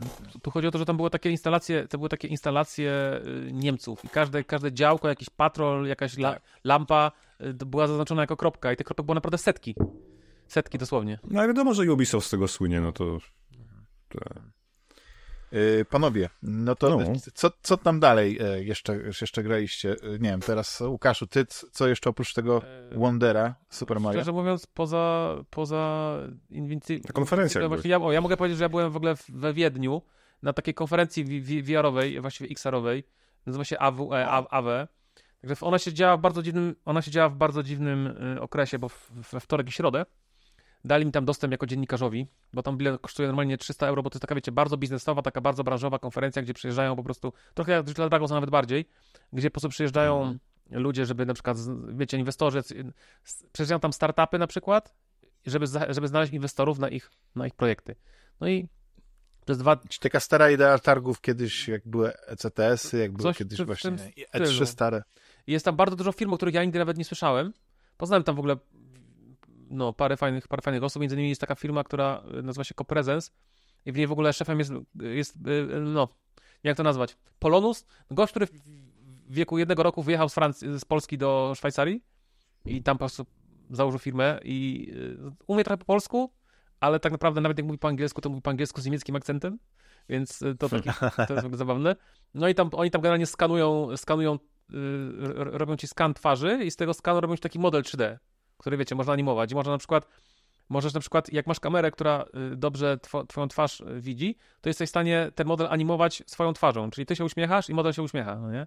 Więc A czy to nie jest coś, co, co ostatnio Apple? Zuckerberg e, reklamował, rozmawiając chyba wirtualnie z tym Lexem Friedmanem, taki wizerunek, Coś w tym stylu, tylko nie wiem, jak oni to dokładnie zrobili, ale tutaj, no, możliwe, możliwe. W każdym razie to jest, to jest wygląda jakieś takie skanowanie twarzy. No ogólnie tam bardzo dużo różnych gogli było, była tam meta w ogóle, ale meta akurat mnie bardzo zawiodła, dlatego że mnie najbardziej z, z produktów mety cie, ciekawi taki produkt jak e, okulary Ray-Ban. Oni zrobili, oni ze, współpracy z Ray-Banem zrobili okulary, Mm. które potrafią nagrywać y, audio, potrafią y, nagrywać audio i wideo, Ale to nie jest powtórka Google Glass? nie, nie. Czego, co? Google Glassy Google- chyba miało jeszcze taką Nie, nakładkę, że miałeś po prostu ten... Tak, tutaj Ale masz po prostu chyba i kamery wbudowane w okulary. Tutaj tego nie ma, ale są bardzo dobre, do, dobrej jakości głośniki i wiecie, istnienie AI pozwoliło już na przykład na sterowanie głosem, czyli mamy takie okularki, możemy z tych okularków, możemy im poprosić, żeby one na przykład nam włączyły muzykę, możemy poprosić, żeby nam przeczytały maila, żeby, możemy im powiedzieć, A one wyglądają z daleka jak Tak, normalne tak. Ray-Bany, nie do odróżnienia? A, no to super. Masz tylko To ja kropki chcę. tam na, na bokach, które są To kamery. ja już no chcę, widzisz, dobra. no i właśnie, ty chcesz, ja chcę, ja chcę ciekawości założyć. Ich, je na razie można kupić tylko w Stanach, Kanadzie, Wielkiej Brytanii i jak myślicie, czy Już Meta wchodzę, przywiozła te gogle na te targi? Te, te okularki? Nie. I założyłeś się? Myślę, że nie. Po co? Po co komu? Aha. Przywieźli, wiecie, starego Questa 2, który jest w tym momencie już 3 la lata na rynku i każdy go już widział. Przywieźli Questa Pro, który, który jest na rynku od roku. I przywieźli Questa 3, który dopiero co wyszedł, którego ja już mam. A Raybanów nie przynieśli, nie, przy, nie, nie, nie pokazali. Dla mnie to, dla mnie to, jest, to, jest, to jest porażka. Czego nie rozumiesz? Tak, czego nie rozumiesz. Ale sa, sama impreza była ciekawa. Oczywiście y, pokazuje, jak bardzo wiele jest firm i startupów, które próbują jakby się przebić ze swoimi pro, produktami takimi właśnie około VR-owymi. To nawet, nawet nie tyle VR-owymi, co bardziej takimi AR-owymi. Wiecie, takie, że okularki, które coś tam pokazują, na przykład to bardziej do biznesu. Takie, że na przykład, nie wiem, oglądamy, mm, oglądamy y, na przykład sk- składamy jakiś, y, nie wiem, silnik, czy cokolwiek robimy i mamy w, w rogu kątem oka mamy, mamy wideo z audio, które nam mówi, jak to zrobić, no nie? Coś w tym stylu. A przepraszam cię, Łukasz, bo właśnie siedzę na stronie Raybana amerykańskiego. To super, 300 No. Tak. dolarów za takie No nie? właśnie, to się Metaglasses nazywa. Tak, Rayban Meta tak. Glasses. Tylko no nie można kupić Meta w Polsce. Smart Glasses. Niesamowite. No, O. no nie można. Ale No one są bez szkieł kolekcyjnych. Możesz sobie tam- zamówić. Bo same szkła korekcyjne. Możesz sobie zamówić. Byłyby druga, drugie Możesz sobie zamówić. Tak? Tak, oczywiście. A. I Wow. to ci naprawdę. To- Bo 300, 300 euro to się nie wydaje ostatnio w ogóle, jak wiecie, 300 takie, dolców. takie fajne okulary, chyba z tymi szkłami progresywnymi, czy jak one się nazywają, to, to pewnie same okulary by tyle kosztowały, a tu jeszcze macie taką wbudowaną No dokładnie, bo ta cena jest naprawdę zaskakująco, No tak. zaskakująco dobra. No jestem, jestem podróżeniem, dlatego chciałem. No jest kamera, 12 megapikseli, open ear speakers, to jest w ogóle super. No, Jesus Christ. no. Nie głupie. Tylko z, pamiętacie, nie wiem dokładnie, jaki był powód, oprócz tego, że to było case, Google. No. E, ale Google, e, wiecie, ma pewne projekty i jak w, po iluś tam latach wspierania ich nie widzi sensu, a czy nie widzi sposobu, jak można na, tych, na, tym, na, na tym projekcie zarobić, to ten projekt uśmieca, nie? Tak. No, no, no, niedawno to była Stadia, parę lat temu to był tam RSS e, Reader i tak dalej, i tak dalej. Teraz ostatnio coś, co nas e, dotyczy, podcasterów, e, Google Podcast Mhm. e, już nie istnieje, teraz wszystko jest pod e, YouTube Music. Wiecie, no to jest, to jest Google, nie? To jest, to jest zabawne, że oni cały czas robią, tylko wiecie, ja mam problem taki z tym, jaki miałem kiedyś na przykład z EA, jaki mam na przykład problem z Embracerem, bo to nie chodzi nawet dokładnie o gałęź technologiczną, którą się zajmują, czy coś takiego, tak? Czy, czy czym ta firma jest, ale wiecie, jest coś takiego, że ktoś ma fajny pomysł, tak? I oczywiście, że jak ktoś ci zaproponuje wielkie pieniądze, że wykupuje twoją firmę i tak dalej, daje ci ten, to, to ten pomysł, prawda? No to ty chcesz sprzedać ten pomysł, bo masz, masz szansę, że on się rozwinie. Tylko, że później, wiecie, jest ten balans. Być może ten pomysł by też sam sobie umarł, bo nigdy nie byłby, e, nie miałby szansy, żeby się skomercjalizować, ale kiedy to Google robi, który ma, zdaje się, takie w miarę nieograniczone fundusze, no nie? Bo to jednak jest bogata firma, i oni takie rzeczy, które mogliby tylko utrzymywać tak pro publico bono, albo dla, dla, dla nie wiem, dla w jakimś, no bo jaki byłby, ko, jaki jest koszt utrzymania tego RSS readera był, nie? Aż mi się Mm. wydaje, że to, to jest w ogóle jakiś ten, albo co im przeszkadzało mieć to Google Podcast, nie? Mhm.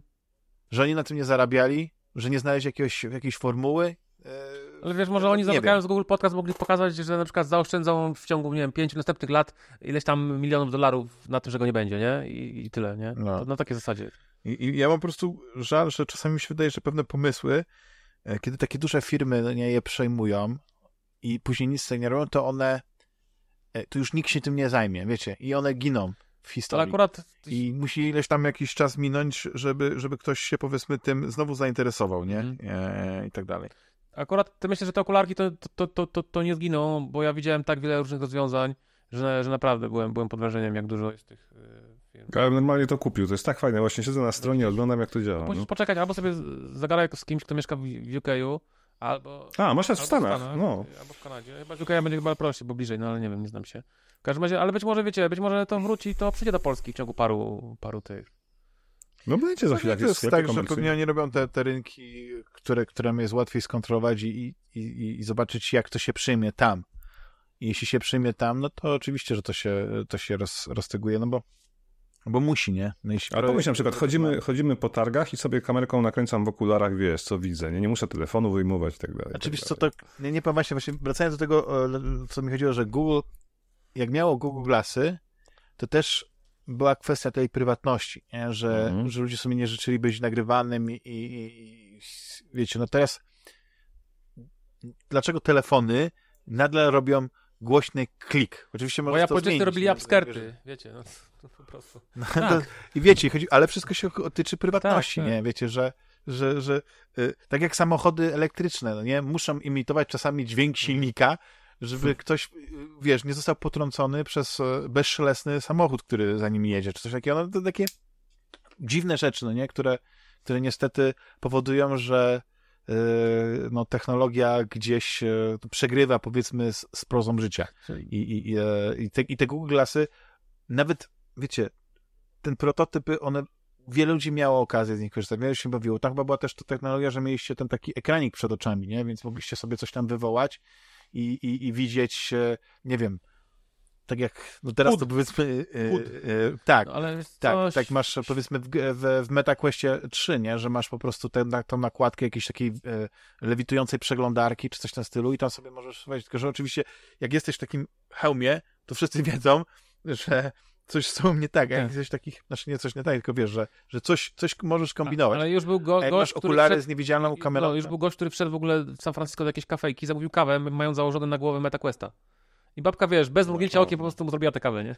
Także, także wiecie, za pięć... to pewnie, 10 pewnie nie była najdziwniejsza Tak, rzecz, którą ona na tam pewno, widziała, więc... e, A wiecie, to no. się, słuchajcie, to się Szczególnie tam, normalizuje, ja wam mówię, wiecie, już sam fakt, że świat nie był gotowy na Google Glass te 10 lat temu, ale niestety albo istety e, jakby oczekiwania prywatności w ty, obecnie są tak zmniejszone w porównaniu z tym, co było 10 lat temu, że ludzie po prostu się z tym pogodzili. Wiecie, to jest na zasadzie jak e, tego słynnego żartu, jak pytają y, staruszkę, y, żebym go nie spalił, y, po wojnie jak tam się żyje, y, po zakończeniu II wojny światowej. Ona mówi tak, a wie pan, na początku jak przyszli Ruscy, to było strasznie ciężko, strasznie. A teraz? A teraz przywykliśmy. No więc generalnie to jest, to, to, tak. to, jest to, nie? No właśnie, bo, Dokładnie bo, bo znaczy po prostu jest zbyt, zbyt dużo oszustów, zbyt wiele jakby rzeczy, które ułatwił nam internet, też spowodował, że, dużo, e, że łatwiej jest oszustom Tak. e, wcierać się w inne postacie, nie? Bo, bo najwięcej w, w innych ludzi, bo najwięcej tak naprawdę hakowania takiego to, jest, to wynika z socjotechnik, Mhm.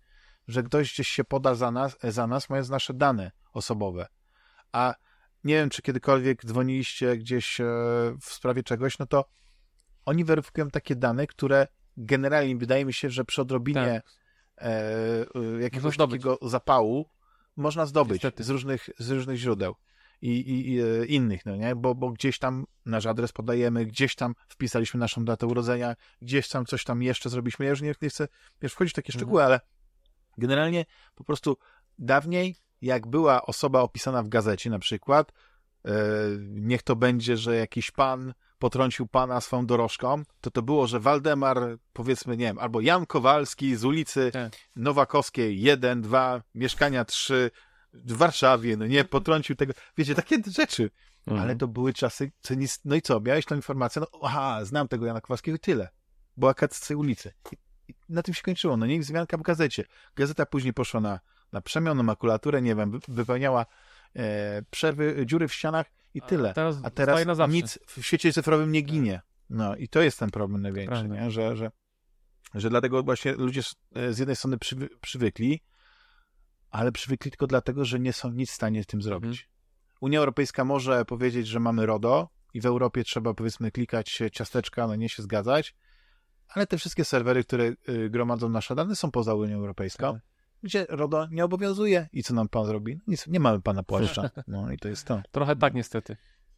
Trochę No, tak. no ale y, cieszę się, że, że jednak e, e, ja to zawsze powtarzam, no nie, że, że, że cieszę się, że jednak te pewne technologie się rozwijają, że są pewne pomysły, które są realizowane, że są ludzie, którzy pojawiają się na takich targach i te pomysły przedstawiają i jeśli te pomysły są naprawdę dobre, to są znowu kolejni, którzy, którzy mogą e, wesprzeć finansowo i, i, i pozwolić się tym projektom rozwijać. Ale mi ciągle jednej rzeczy brakuje, jak tak gadamy o VR-ze i rozwoju technologii. Gdzie jest to augmented reality, nie? Ta rozszerzona rzeczywistość taka No właśnie na, na co nią technologia nie pozwala w tym momencie. I po prostu nie da No. się zrobić tego dobrze. Ja testowałem w ogóle HoloLensy 2, miałem na głowie Ja też. różne inne wynalazki.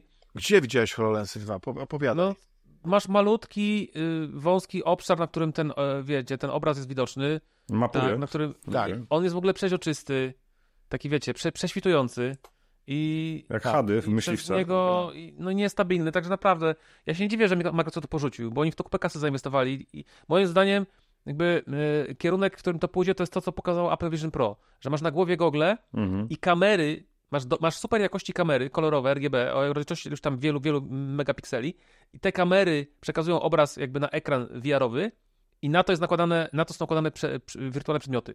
Bo nakładanie prze, wirtualnych przedmiotów na, na, na, na e, twój obraz, który dochodzi do ciebie bezpośrednio do oczu, jakby ze świata, to tego Jest się nie da zrobić w tym momencie sensownie. Okej. Nie ma technologii, która to umożliwia i nie wiadomo, czy w ogóle powstanie w ciągu najbliższej dekady. Tak szczerze. E, A Quest 3 już pokazał w wersji bieda, że można naprawdę mieć urządzenie niedrogie i można używać, tam jest to pastru. I tam sobie można naprawdę siedzieć sobie e, w tych goglach y, i nałożyć sobie, na ścianie sobie stworzyć projektor ogromny i po A prostu... ona jest kolorowa, Tak, nie? oczywiście. Kolorowe, dość ostre. Są tam pewne oczywiście wady jego, już tam zniekształcenia, ale działa to nie najgorzej i jeszcze będzie poprawiane. I, i, I mówię, no ludzie już tym chodzą, jakby po świecie i wiecie, zamawiają kawę, nie? Można sobie, można sobie chodzić na przykład, wiecie, są, już takie, są już na przykład takie filmiki na Reddicie, że na przykład gość sobie rano wstaje, zakłada gogle, po czym otwiera sobie e, jakby YouTube'a i trzyma w ręku tak, taki wirtualny ekran, na którym leci mu jakiś tam YouTube, czy nie wiem, wiadomości. I on sobie z tym chodzi, idzie sobie, bierze sobie kawę do ręki, wszystko widzi, bo ma, bo ma y, z kamery obraz. Wychodzi sobie na Ale balkon. co, ja myślę, że Ale to... to jest tak, ale, ale może sobie to zawiesić, Tak. że nie musi trzymać w ręce? Można. To dobrze, Mhm. bo, bo tak to, wiesz, bo trzymać w ręce to ja mogę na przykład Znaczy, iPada, można to nie? I zawiesić, jak Tak. się nie ruszasz. W sensie, jak chodzisz, Aha. to to niestety nie, za, za, za tobą nie idzie, ale oni to specjalnie zrobili. To jakby no. Łukasz, a to nie jest trochę tak, że jak właśnie Apple to pokaże komercyjnie już za chwilę w styczniu, to wszyscy się rzucą, będą chcieli wtedy, to się Tak, rozwinie myślę, że diametralnie. jest na to nie? duża szansa. Znaczy, Mm. to jest, to, jest, to jest jedna z tych cech Apple'a, która, Mhm. Która jest e, moim Można zdaniem... lubić, można nienawidzić, Tak, ale... ale oni to są trendseterzy. Tak. To są tacy Mhm. trendseterzy. Oczywiście wiele się zmieniło od czasów, prawda, e, śmierci Steve'a Jobsa, nie? Bo to jednak już, nie wiem, 12 lat upłynęło i nie było takich Mhm. innowacji. Mhm. Jak Ale- iPhone. Jak... Tak, bo, bo smartwatch moim zdaniem to, że on się zmienił i on, że jakby wyewoluował trochę w gadżet No bo oni szukali, po co jest finansowy i tak dalej, smartwatch. Tak, no tak. to jest fajne i teraz powiedzmy smartwatche są popularne i każdy używa smartwatcha praktycznie, więc e, to jest, to jest jedno, ale Vision Pro wydaje się jakby takim pierwszym gadżetem, który tak trochę jak, em, jak iPhone, no nie? Mhm. Apple nie wymyśliło telefonu, ale przedefiniowało To telefon i sposób, w jaki my z tego telefonu korzystamy. I Vision Pro to nie tylko są gogle e, wirtualnej e, rzeczywistości. Ale właśnie to jest sposób pracy z komputerem, nie? z Tak, to jest, komunikacją. bo to jest tak. po prostu komputer, który ma Mhm. taki rodzaj wyświetlacza, ma rozszerzoną rzeczywistość. No te wszystkie. ja- mam nadzieję, że znaczy oni to jeszcze pewnie przemyślą, no nie? I, i być może powstaną takie kontrolery No to ala, będą testy. ala testy. questowe, no nie? Bo ja Tak. nie jestem wielkim fanem takiego, że niby sterujesz wszystko Tak. rękami, bo to jest tak jak, jak, jak na, na iPadzie. No też, no możesz grać w te wszystkie gry zręcznościowe na, na, na ekranie dotykowym i wiele ludzi e, po prostu, nie, dzieciaki z Fortnite'a wymiatają na telefonach, no po prostu robią niesamowite rzeczy, ale jakoś tak, wydaje mi się, że, że jest coś takiego, że jak masz w ręku coś pewnego, to inaczej to czujesz, inaczej, wiesz, ta kontrola wygląda, nie wiem, oczywiście to się wszystko zmienia, ale prawdopodobnie dzięki Apple za 3-4 lata będziemy mieć e, jakieś gogle od Samsunga, które się będą nazywały, nie wiem, e, Jakkolwiek. Próbuję wymyślić jakąś nazwę, Samsung no nie, Ice Pro albo coś Albo- tam, nie wiem. e, tak, nie Vision, tylko no nie wiem, Ice. e, Illusion e, Ultra Wonder. Tak. nie, od Samsunga. Illusion Ultra Wonder. od Samsunga, no nie? Wonder. I- Samsung Wonder. Wonder. Wonder Ultra od Samsunga. Ale wiesz, ale wiesz, że ty co I- mówisz, to ci przerwę, ty- nawet nie wiesz, jak jesteś blisko prawdy, bo są plotki, że Google z Samsungiem wspólnie pracują nad takim projektem. No. Już. Czyli przeciwwagą dla Apple'a. Tak. Okej. No. Ale wiesz co, ja, to jest tak jak, tak jak powiedziałeś, że wszystkie, na przykład był zegarek, który kupiłem, nie wiem, pierwszy zegarek Apple Watcha był w 2015 określany serią Zero i to był taki beta test, to był produkt, który nikt nie wiedział do kogo jest skierowany, po co on jest, oni przecież to reklamowali jako produkt modowy, prawda? I tak to pozycjonowali Tak. wtedy. Ale dzisiaj wiemy właśnie, w którym stronę to idzie, a myślę, tak samo będzie z tym Vision Pro, wyjdzie ten drogi produkt dla biznesu za te ile? 20 tysięcy, 18 już nawet nie liczę. bo to nie ma 3,5 sensu. tysiąca dolarów plus VAT, plus takie Tak. rzeczy. No to 18, bliżej niż dalej.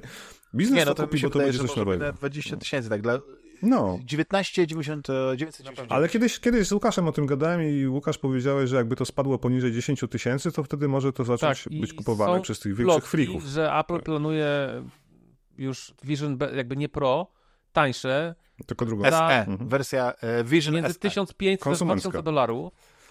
I ma nie być już tej takiej bajeranckiej kamerki, wiecie, która nam pokazuje nasza, e, naszą twarz, bo ona jednak rzeczywiście bardzo, myślę, że tutaj jest, używała, bardzo, bardzo koszty podnosiła.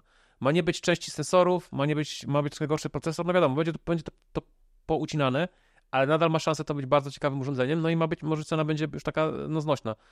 No. Mhm. Czy ja mam nadzieję, że te wa- najważniejsze elementy nie spowodują, że będziemy mieli produkty czy oprogramowanie sprowadzone do najmniejszego Tak.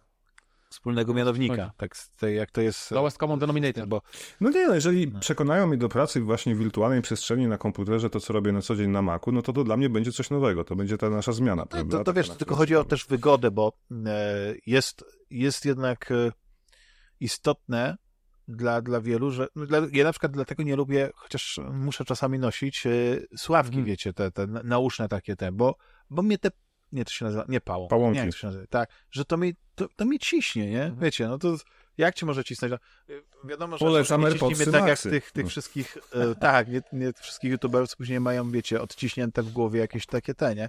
Ale Mhm. taki jednak, taki headset też swoje waży. Ja wiem, że no Łukasz, jako, jako człowiek, który jest na bieżąco, ty śledzisz te wszystkie gadżety, które wychodzą, które poprawiają komfort użycia tego, różne opaski, różne jakieś odważniczki Tak. doczepiane, jakieś takie te, żeby to wszystko po prostu Mm. pozwalało, żeby nie tyle, żeby one dobrze leżały i, i wygodnie, tylko żeby też ten długość pracy, nie? Wiesz, by, była... To, to, to, to jest znaczy, problem czy- duży, bo nawet na Quest 3, 3 jego z jedną z głównych wad jest to, że on strasznie krótko trzyma na baterii, chyba nawet gorzej niż, niż, niż dwójka.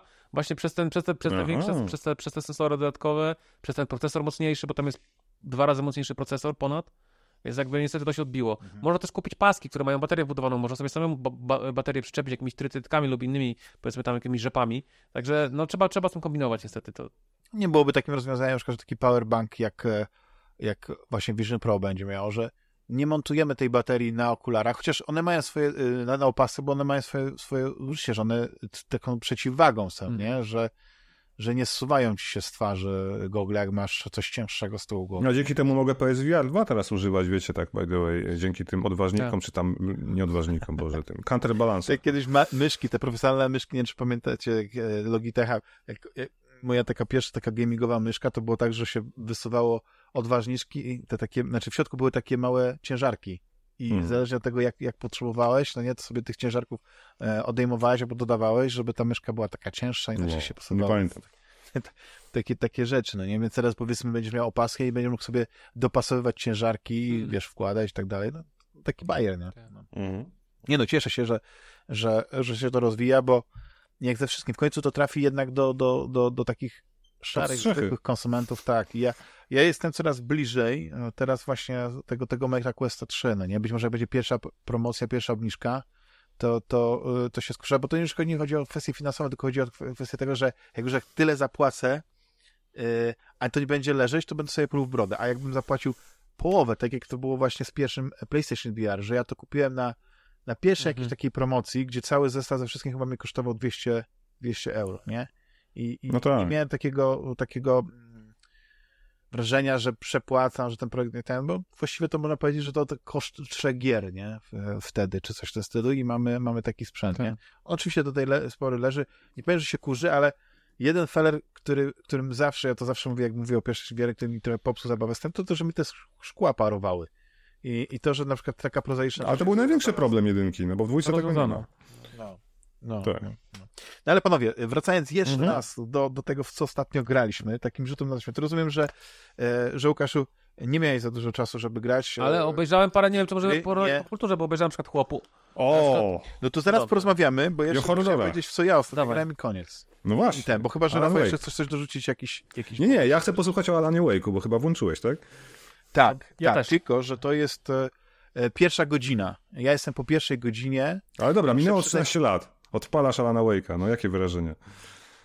No, graficznie wygląda fenomenalnie. Na PlayStation Mm. 5 to, to, to są te pierwsze rzeczy, że tam w ogóle ten, ten prolog jest e, bardzo mroczny, kiedy, kiedy widzimy no nie Alana, ani nie postać, którą gramy później, tylko właśnie widzimy całą tą sytuację, od której się to wszystko zaczyna, bo później jakby przechodzimy i prowadzimy śledztwo tego, co się wydarzyło w prologu, tak?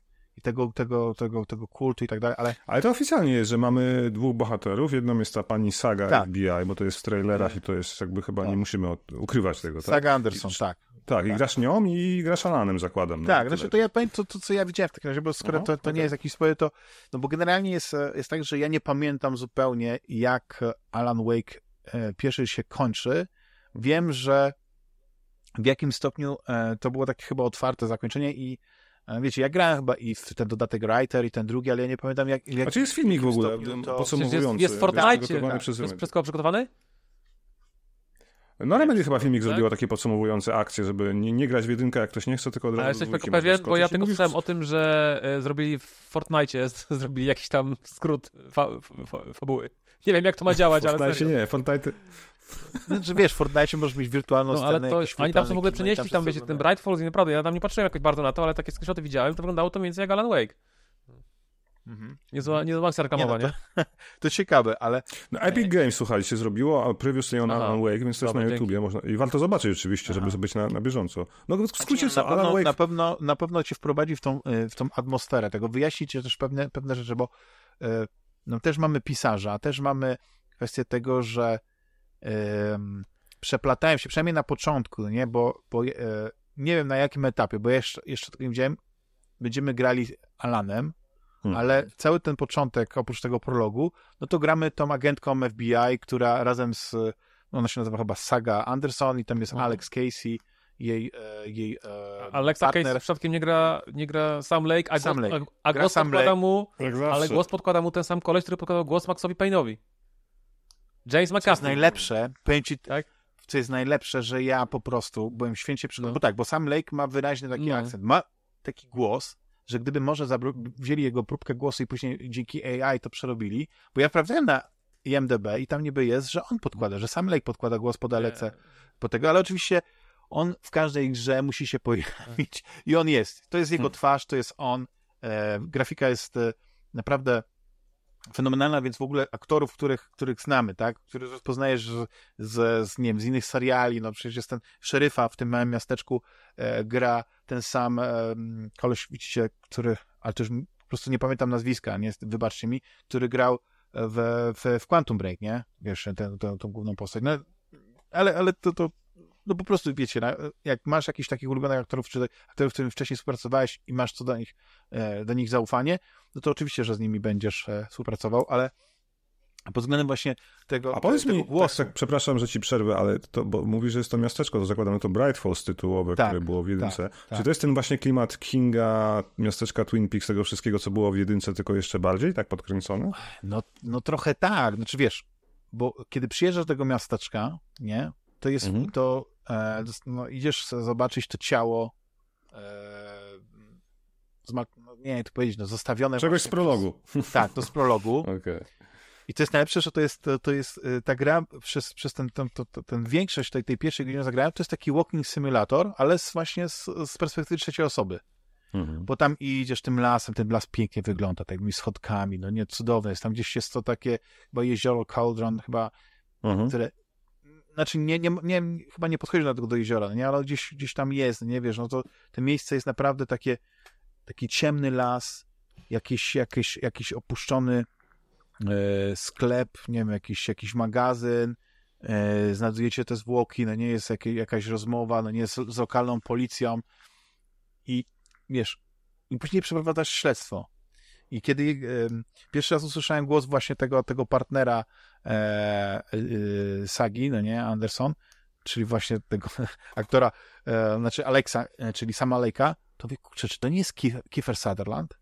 Ten głos mi brzmiał jak Kiefera Sutherlanda. Musiałem sobie później sprawdzać, że nie, to nie Nie, jest. to Jace McCaffrey, prawda? Czy to o, nim- o nim mówisz? Ale głos jest po prostu ten Podobny. sam tembr, to samo brzmienie, to samo takie, te, takie, nie, użyję słowa, którego nie rozumiem, vibrado jakieś takie w głosie, wiecie, że to ta głębia. Po prostu byłem y, przekonany, że Kiefer Sutherland podkłada głos w tej grze. Naprawdę. Oczywiście później sobie zweryfikowałem to i nie, ale to już tak jakby było mniej istotne, ale mi się bardzo podoba ta atmosfera, bo tak, owszem, no nie, widzisz to miasteczko, widzisz to, rozmawiasz z ludźmi, jakieś przeprowadzasz śledztwo i, i e, te, to na tym etapie, na którym jestem, to jest tak, że kiedy odkrywasz jakieś te fragmenty tego tekstu, no nie, Alana Wake'a, tej, tej powieści, która się Mhm. e, przenika z tym, co się wydarzyło, co się dzieje, czasami nawet e, pewne tak może wyprzedzać to, co się wydarzy, no to wtedy widzisz ten taki przebłysk, nie, Alana Wake'a, nie, który gdzieś tam jest przy tej swojej e, maszynie do pisania i coś podobnego, ale do tej pory cały czas tylko, e, tylko była ta agentka FBI, która, która prowadzi to śledztwo, no jest dosyć takie spokojne, nie, bo chodzimy, rozmawiamy, zbieramy dowody, e, analizujemy te, te w kostnicy, prawda, e, z koronelem to, to, to ciało, no i tam później dochodzi do pewnego, pewnej rzeczy, o której już nie, już nie będę mówił, ale podoba mi się też to przejście, prawda, kiedy ona rozwiązuje, e, kiedy łączy te dowody, to ona jakby przychodzi do takiego pokoju, takiego gabinetu, gdzie ma, na tę nazwę tablicę korkową, mimo że to powiedzmy jest na jakichś panelach, no nie, ale te wszystkie dowody, te wszystkie, wiecie, niteczki, e, szpileczki, zdjęcia i tak dalej, to wszystko jest połączone i prowadzimy takie fajne, fajne śledztwo.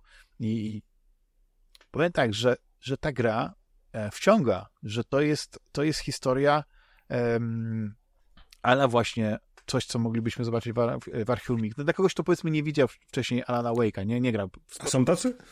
Ale wiesz co, wydaje mi się, że można w tą grę grać e, bez znajomości pierwszej części. Ja przynajmniej... No jak robisz rekapa, to pewnie Znaczy, tak. ten recap bo to tam trwa to jednak trochę dwie, dwie minuty, to tak słabo. Myślę, że No tak. znaczy, na pewno na... No, No bo i wiesz, tam- no musisz odpowiedzieć sobie na pytanie, co Tylko robi chodzi o to, Alan Wake w pewnym mieście. Świat, bo ten świat, to uniwersum, to jest, y, y, zresztą tam się pojawia na przykład nawiązanie do Federal Bureau of Control, nie? Mhm. Czyli już wiesz, że, że my tu mamy część takiego większego uniwersum, jak nadbudowuje.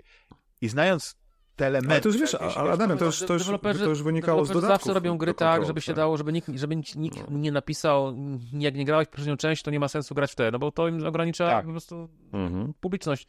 Oczywiście. Ale słuchajcie, jak ja patrzę na te recenzje, to to, to, to jest pretendent do gry roku, Też, nie? też. No. Ja tylko powiem, słuchajcie, tak z pecetowej perspektywy, bo wokół gry zrobił się straszny dramat, który trochę, moim zdaniem, remedy, no zaraz właśnie wytłumaczę, który moim zdaniem trochę remedy y, tutaj, że tak powiem, dorzuciło y, benzynę, polało na, na, na ogień, bo jak wyszły wymagania na pecetowe gry, to wychodziło z nich coś w tym stylu, że tam na przykład, nie wiem, na karcie typu 3060 GeForce, czyli takiej, no, nie, najgorszej, y, można grać w 30 klatkach, w niskich detalach, y, w ogóle w, 1000 w rozdzielczości Niemożliwe. 1080p i to jeszcze nawet nie, nie natywnej, tylko O w ogóle skalowanej z DLSS-a, wiecie, y, z, z samym 720p, także naprawdę, no, Piękne. ale, ale właśnie co się okazało? Okazało się, że tak naprawdę oni jakby prze, wiecie, y, under promised, over deliver, czyli po prostu te, te wymagania były trochę na wyrost i okazało się, że jak gra wyszła, to nie jest aż tak źle, jak wy, wynikało z tych, ta, z tych ich tabelek. I ta gra, jak na to, jak wygląda, to ona nie ma jakichś mega, mega wyda- wymagań. Oczywiście ona oczywiście zawsze mogła być lepiej zoptymalizowana i mogła lepiej chodzić. I na przykład, wiecie, A na swoim no potworze? jeszcze nie Jak odpalałem, ale no, na moim potworze musi chodzić dobrze, bo, bo, bo, bo Nie no, na PlayStation 5 wygląda e, bardzo dobrze. właśnie o to chodzi, że? A grasz w 30 Zastanawiałem się- klatkach? ta gra ma nawet tryb performance, czyli 60 klatek na PlayStation 5 i on trzyma te 60 klatek przez większość y, czasu. Więc, a PS5 to jest w tym momencie no, trzyletnia konstrukcja, y, tak jak mówiłem wcześniej, nie? Więc, więc to jednak, y, jednak ta gra, jakby nie bójcie się, jakby nie bójcie się tej gry na PC-cie, Wiadomo, że trzeba sprawdzić sobie, wiecie, jak to chodzi w wymagania. Znaczy ona jest tak fajnie zbalansowana, bo, bo jak, jak te, akcje, te rzeczy, które są jasne, wiesz, to chodzisz po tym miasteczku, rozmawiasz z jakimiś e, w tych dinerach, z jak, jakimiś świadkami, którzy ci o tym, o tym Mhm. kulcie, no nie, który, który jest w tle tego wszystkiego opowiadają, to, to wiecie, no tam, tam nie trzeba mieć tych No 60 tak. klatek, wie, po prostu on, to, on ładnie wygląda. A w momencie, kiedy dochodzi do tego, co jest e, trochę taką esencją Alan Mhm. Wake'a, nie, tego takiego elementu a la Resident Evil, nie, kiedy musimy z, już z tymi w cudzysłowie potworami walczyć, no to wiecie, to jest zabawa światłem. To, to jest to, że mamy ciemne. Znaczy, wyobrażam sobie, że im więcej czerni na ekranie, tym to musi być mniej wymagające dla, dla, dla sprzętu, nie? I, i, I wiadomo, że światło jest, jest tutaj ważne, ale ja nie widziałem, żeby tutaj był jakiś, nie wiem, są jakiś ray tracing, nie? Ja nie jestem ekspertem od tego, może na Digital Foundry zrobili taką analizę, jak, jak na przykład w Alanie Wake'u drugiej części działa ten ray tracing. Czy to, to, to wygląda lepiej, gorzej niż w innych grach tego typu? Tam jest, Czy- na, czy na PC tam jest bo- path tracing, czyli to, co doda, dodali do CD Projekt, A. wiecie, do, CD Projekt dodał do Cyberpunka, czyli to Cyberpunk, był najwyższy tak. top topów, co działa tylko na najlepszych kartach graficznych, także yy, sp- No. No bo ja się cieszę, że na przykład, e, bo na to nie zwróciłem uwagi, ale e, wracając do Spidermana. Spider-Man Mm. z tymi wszystkimi bajerami, tak samo też w Forcie, to też jest tak, że może nie ma e, luster jako lustra, ale wszystkie te powierzchnie, które, które w naturalny sposób odbijają światło, odbijają otoczenie, czyli na przykład, nie wiem, jakieś wytryny sklepowe, kałuże, one to od, odbijają w, w detalach, Mhm. nie? Nie i ostro jak w lustrze, ale widzisz, co jest odbite, e, widzisz wszystko, tak, no, a nie, że na przykład masz tylko jakieś niby światło, jakieś smugi budynków, czy coś w stylu, tylko nie, konkretnie, konkretnie rzeczy. To samo prawda w Forcie, nie? Kiedy, kiedy widzisz, oczywiście to też Digital Foundry opisuje na, na jakiej to jest zasadzie, e, jakie są ograniczenia i tak dalej, ale jak o tym nie myślisz, to myślisz, że wow, ale świetnie, ta wypolerowana karoseria odbija po prostu te, te drzewa, te inne samochody, które mnie mijają. Wiesz, bajka, nie? I ja bym chciał umieć, e, powiedzmy, docenić e, to w e, Walanie Wake'u, nie? Bo, bo jednak to światło to jest tutaj e, no, no jednym z elementów tego, tego naszego oręża, nie? Ale wiesz co, jedna, dla, mnie- dla mnie jedna łyżka dziegciu w tej beczce miodu to brak wersji pudełkowej i No tego tak. im nie wybaczę. No. trzeba to podkreślić, że to jest niestety... Pamiętacie kolekt, kolektorka Alana Wake'a jedynki Tak. z książką, wielki box na Xboxa 360 i nagle dużo ludzi chciało kupić wersję pudełkową Alana Wake'a 2, no bo to jest taki Stary, ale przecież, ale przynajmniej przecież jeśli oni mogli wersję no. kolekcjonerską y, pudełkową nawet bez gry, No, ale bez gry nawet. Ale mogli coś zrobić Może tak. jakiś Limited Run zrobi y, coś takiego, No, bo, dokładnie. bo znaczy Remedy to jest, to jest niesamowite mm, studio, które utrzymuje się już tak długo, nie? Mhm. ale, ale masz takie wrażenie, że oni niemal są niezależni. Że oni czasami, że to studio wydaje się mniejsze niż jest, a robi większe Tak. gry. To, to, to, To się, prawda, nawet to prawda, to, co powiedziałeś, Łukasz, że e, under promise, Tak. over delivered. Że, Mhm. że, że myślisz o tym, że ten Alan Wake to będzie jakaś taka e, to chyba pierdółka, nie? kontynuacja tamtej części, a tutaj A tu AAA, klasy... Jest Tak, takie bardzo ładne, jest taki piękny y, angielski idiom pu- punching above, above its weight, nie? I to dokładnie do nich się odnosi. Mhm. Tak. No. Tak. I generalnie teraz jesteśmy w tym klimacie tych, no wiecie, tych horrorów i tak dalej. Mhm. I ta gra się świetnie wpisuje w to, że to jest e, idealnie się strzeli z No, datą. zazdroszczę ci trochę, bo ja bym usiadł i sobie grał na Halloween.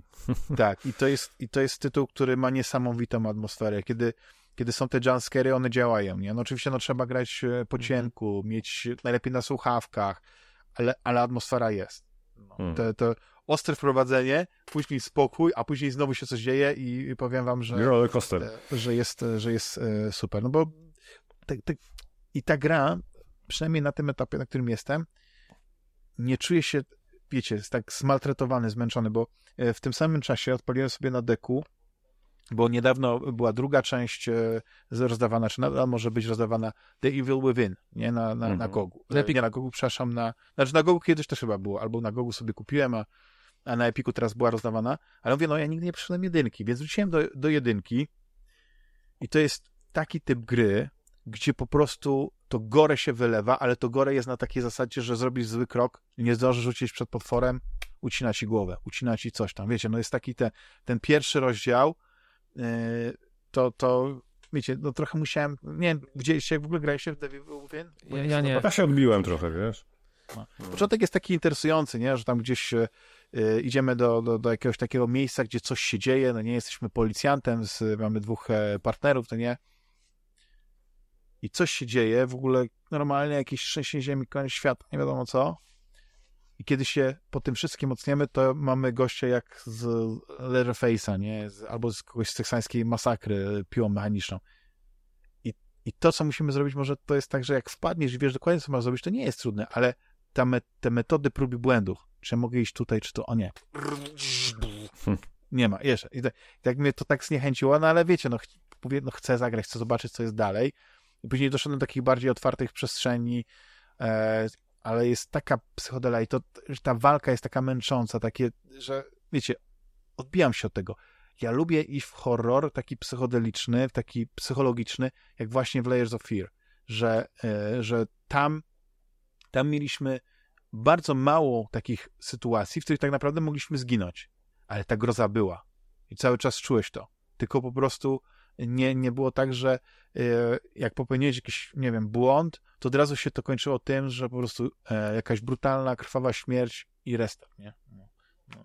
A drugą grą, którą w ogóle też zagrałem a propos tych horrorowych takich klimatów, no to, a to już wspominałem i na pewno wiecie i nie będę tutaj za bardzo się rozwodził, to jest Condemned Criminal Minds, który oczywiście świetnie działa na deku, wysokiej rozdzielczości, z wszystkimi graficznymi tam e, bajerami na maksa, no ale jak już wtedy porównasz sobie Condemned a Alan Wake, nie, jeśli chodzi o, o grafikę, no to to jest e, niebo i ziemia. Przepaść. Chociaż, chociaż w Condemned y, to, co mi się najbardziej podobało, to mi się podobała atmosfera i to przeprowadzanie Ty, świata. a, a to nie było tak, że Syntax polecał ci kiedyś Condemned na deka? To było właśnie parę Nie, wspominał temu? y, tak, że jest, na tym, bo żeśmy rozmawiali na ten temat, a teraz po prostu się po prostu pojawiła ta Halloweenowa promocja i za, A. za, za dyszkę, nie wiem, to pewnie się tak jak przeliczy, nie, d- Ja 2,50. mówiłem, że Damian, euro. Damian nas podcastu kupić. właśnie w Condemned na deku, mimo że gra teoretycznie nie obsługuje pada, to on sobie faktycznie. dostosował Wszystko jest, tak, pod, pod, podmapowane, tak, tak. I e, działa to naprawdę bardzo dobrze. Oczywiście tam czułość musiałem sobie zmniejszyć, bo, bo, bo ta standardowa jest, e, no, no, za bardzo się wszystko tak kręci. Ale ja nie pamiętałem, że tam tyle walki było w tym pierwszym Condemned.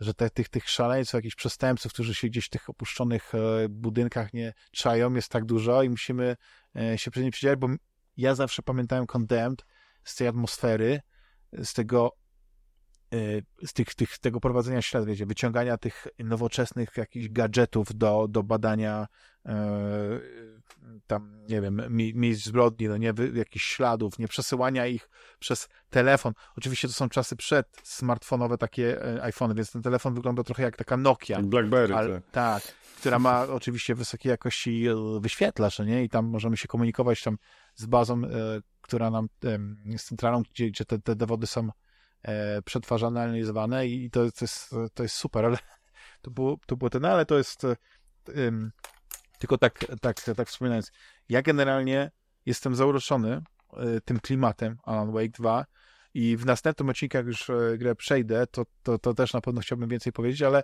te pierwsze wrażenia po tej godzinie, półtorej, no, są naprawdę pozytywne. I to jest, to jest gra, która też może być wysoko, ale no, nie, nie chcę po, po tak krótkim czasie no nie, oferować wyroków, e, być na mojej jakiejś takiej liście, no nie, tytułów, które mi się najbardziej przyjemnie e, grało w tym, w tym roku. No to co, panowie? E, Jeśli chodzi o horrory, Mhm. Pod ta, ta, ta, ta, kończąca część odcinka, ta druga część odcinka, ta druga połowa odcinka, która będzie, będzie krótsza niż połowa, no jest związana z tym, z Halloween, z horrorami. Ja chciałem was zapytać właśnie o te takie e, rzeczy, które, które zawsze oglądacie, albo które widzieliście niedawno, które, które polecacie i mają element właśnie tego dreszczyka, tego, tego co, Mhm. co jest. I tutaj możemy zahaczyć o horrory VR, mimo że to są gry, ale właśnie Łukasz jako ekspert od VR, no to chciałem cię zapytać, jakie gry, horrory VR to, polecasz? to, ra, tak, e, Resident Evil 7 na PSVR 1, niestety, Mm. no, wiecie, ja przeszedłem całą tę grę w VR i ona mnie jakby całkowicie odporniła na horrory. Ja już się prawie niczego teraz nie boję, po prostu, bo już mnie tak straumatyzował mnie tak już ten Resident Evil 7, że po prostu już Chodzisz po cmentarzu, Prawie. przez cmentarz, kiedy myślisz o 24 Tak, iść po tak, mleko tak. do jakiegoś nie... e, 24 sklepu. Ja chciałem, z jednej strony to jest taki must have horrorowy, ale to jest też na, na bardzo starą platformę. To jest też ten problem z grami VR-owymi, że na przykład y, Capcom, ta gra nigdy na PC nie wyszła oficjalnie, wersja VR. Capcom nigdy nie zrobił e, jakby portu, czy też remastera na, na PSVR 2, chociażby mógł. Mimo, że Resident Evil 7 e, jako gra płaska dostała swoją, swoją wersję e, na, na PS5. Jest port Resident Evil 7 na PS5, natywny, ale już, już wersja VR takiego portu nie dostała. Więc no granie w tę grę na PSVR 1 w tym momencie w roku 2023 no, czy wymaga poświęcenia, bo ta grafika jednak jest mocno rozmyta, mhm. ten tracking jest taki sobie, trzeba pamiętać o tych wszystkich jakby ograniczeniach. Ja grałem kilka lat wcześniej, no dla mnie grało mi się rewelacyjnie i też wiem, że są mody, są też mody na PC, które, które umożliwiają za, zagranie w, w wersję PC-ową w VR-ze. I nawet z kontrolerami ruchowymi. To nie jest oczywiście to samo, co natywna wersja, ale da się. Damian tak przechodził grę i mówi, że spoko. To taka jedna z, gra. Resident Evil 8 na PSVR 2 ja grałem chwileczkę, no bo ja grałem w to w zeszłym roku y, na płasko, więc nie chciało mi się do tego tak szybko wracać, ale, tak ale tak gra jest, to jest niezły port, przyzwoity. Y, no. Niesamowite jest, ja się tak, tak bałem. To też jest dobre y, doświadczenie, myślę. Ale jak jesteś tym takim Resident Evil, to tak fajnie wszystkie te proporcje tak. są, bo ja rozumiem, że to jest gra z płynnym tak. ruchem, tak? Że tu też trzeba no, być tak. odpornym, trzeba mieć ten błędnik już tak. level 9000 bo, bo, e, bo to tam nie ma sterowania chyba te, teleportowego, tak? E, no, no nie ma, to, tak, tak, tak, aczkolwiek powiem ci, że w tym pierwszym rezydencie był, więc wydaje mi się, że może w, w ósemce też jest. Wiesz, że nie sprawdziłem tego? Ja nie pamiętam, ale, ale doszedłem do tego zamku i powiedziałem, dobra, już się boję tych wilkołaków, mm. przeżyłem tam atak wilkołaków i, i, powiedziałem nie. Przeżyłem najgorsze, stwierdziłem, no nie, nie, jestem chyba, I'm too old Tak, chyba nie ma, nie ma, nie ma, nie ma teleportu no. w ósemce niestety, tak mi się wydaje. Mhm. Ja jestem w ogóle ciekaw tego portu Resident Evil 4, który tam ma być Wintel, tak? Na tak, to właśnie miałem powiedzieć, że kolejna gra, która się zapowiada fenomenalnie, jeśli chodzi o, o VR i horror, to jest, to jest Resident Evil 4 Remake i to jest kolejny X, to jest znowu X na PSVR 2, tak jak i 7 i 8, wersje VR-owe Resident Evil, po prostu Capcom nienawidzi PC, a Sony chyba dobrze mu płaci. Hmm bo wszystkie te trzy gry, 7, 8 i 4 remake będą, y, są gra, grami VR na wyłączność dla PSVR 2 tylko. I ja na szczęście już po błędzie, jaki popełniłem przy okazji ósemki, że zagrałem nią na płasko niedawno, to uznałem, że nie będę grał w remake czwórki i po prostu czekałem na wersję VR. No i ta wersja VR ma do końca roku wyjść. Nie wiem, może jeszcze ją opóźnią, bo, bo na razie niewiele o niej słychać. Mhm. Ona ma w ogóle datę premiery jakby zima. Zima chyba 2023 albo coś takiego, nie wiem co to znaczy. E, to może być grudzień. No i albo nawet this winter, czyli wiecie, ta zima, to że może być styczeń, więc nie wiem, mhm. ale no... Albo luty no, nawet. Ogólnie jest bardzo dużo gier, ogólnie jakby gier horrorowych w VR jest masa. I yy, jeszcze z takich ciekawostek, które mogę ja polecić osobiście, to jest Alien Isolation. Tak akurat wymaga moda. Ale naprawdę, zagranie hmm. w Alien Isolation w VR to jest niesamowite doświadczenie. Po prostu możesz sobie wyobrazić. No, więc to są takie moje y, główne typy, jakie bym powiedział. Akurat w sumie bardzo, bardzo że tak powiem, y, no, VR, no, Resident Evil centryczne, ale jest, jest, jest dużo tytułów. Y, we wszystko nie grałem. Jest na przykład taka gra Dread Halls, która też y, jest niezłym horrorem, jest w ogóle na Questa, więc to jest ciekawa. The Walking Dead, Saints and Sinners, właśnie, przecież. Jedynka i dwójka. Mm. To są mm. niezłe horrory zombiakowe. Yy, też wa- ale one są e, zestylizowane Tak, trochę, trochę stylizowana grafika, ale można się przestraszyć. Yy, one są w ogóle na PSVR 1, PSVR 2, na Questa, także na, na PC, no, na wszystko. Także to jest chyba taka najbardziej, że tak powiem.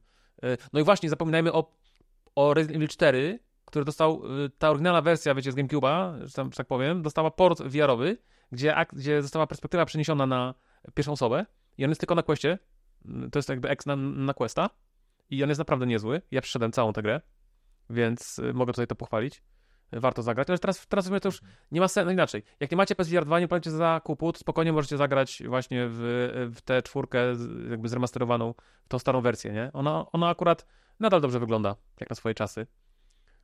Y, jest taka, jest bardzo fajny y, taki, taki rogalik, Cosmo Dread, który jest takim trochę połączeniem Dead Space'a i Event Horizona, bo budzimy się na stacji, na jakby statku kosmicznym albo stacji kosmicznej, w której były przeprowadzane jakieś dziwne eksperymenty biologiczne i, i, i musimy sobie radzić. Wiecie, flary, jakieś kusze, pistolet, który się amunicja kończy. Ta gra jest na Questa, na PSVR 2, chyba na PSVR 1 i na PC-ta. Cosmo Dread. Taki mały, ta, ta, taki mały rogalik, ale ma bardzo fajny klimacik. E, Blair Witch, ten Blair Witch, wiecie, blueberrowy, dostał port właśnie na, na, na mhm. VR i też jest. Y, to chyba o tym wspominałem. Until Dawn Rush of Blood na przykład, to też jest niezła gierka. E, pamiętacie, to był ten taki roller coaster?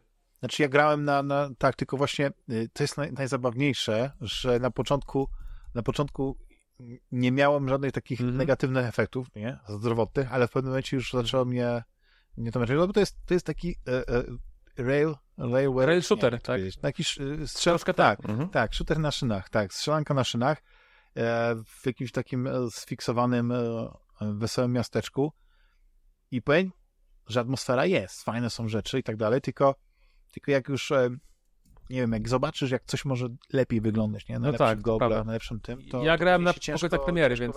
Jest, a jeśli chodzi o tą grę, to jakby taki nieoficjalny sequel wydany przez tego samego dewelopera, The Dark Pictures Switchback VR, on jest w tym, e, on jest w tym uniwersum The Dark Pictures umieszczony i on na premierze był w bardzo złym stanie i ze- zebrał bardzo złe oceny, ale później twórcy po paru miesiącach wypuścili bardzo dużego patcha. I to jest też X na PSVR 2. No właśnie, mówiłeś, że to na, Tak, i ten Switchback, ja w niego nie? grałem i z tego powinien go dokończyć, i, bo on już naprawdę po tych, po tych patchach jest bardzo przyzwoitą grą. Więc to też, to, to jest taka gra na PSVR 2. Tak, jeszcze patrzę, jest w ogóle gra The Exorcist Legion, o której pewnie nie słyszeliście, też taka epizodyczna była to gierka, Mhm. podobno bardzo straszna, generalnie jesteśmy egzorcystą. A pamiętasz taką rzecz e, They O, tak, na była, była, to- 1? To było niezłe, To no to nawet nie tyle horror, co jakiś taki przedziwny, psychologiczny, taki, Taki walking sim z czarno-białą grafiką. Bardzo Właśnie, ciekawy. bo wiecie, wiecie że, że ja sobie wyobrażam, że najbardziej na mnie działałyby i największej przyjemności by mi sprawiły właśnie takie gry jak, jak Suicide of e, Aha. Rachel Foster chyba. Tak, do, do, O, to też to grałem Gdzie- faktycznie, no. gdzie wszystko jest zbudowane przez atmosferę, a kiedy dźwięki. jesteś w tym świecie, tak, to i masz słuchawki, e, surround, jesteś ten, no to po prostu boisz się kroku wykonać, bo, bo, bo, bo nigdy nie wiesz, co za tymi skrzypiącymi drzwiami coś tam się od, To, to, to Damian, a propos tego, to The Marta is Dead e, grałem ostatnio jakiś czas temu i to tak samo właśnie klimatyczny horror, który umieszczono w czasie II wojny światowej we Włoszech, więc No ja oczywiście najlepszy horror, wiecie, to jest The Inpatient. to już się robię jaja, ale to jest, A, okej. nie grajcie w The Inpatient kiedykolwiek, jakby Ale wiecie co? Tak, gadając o tym, e, o Halloween, to bym w ogóle polecił Dark No tak, Pictures sumie. Anthology, te, te wszystkie Tak. krótkie przygodówki filmowe, takie klasyczne dla Supermassive, bo oni się nauczyli robić te filmy interaktywne. Tak Until Dawn. Chyba są najlepsi w tym dzisiaj.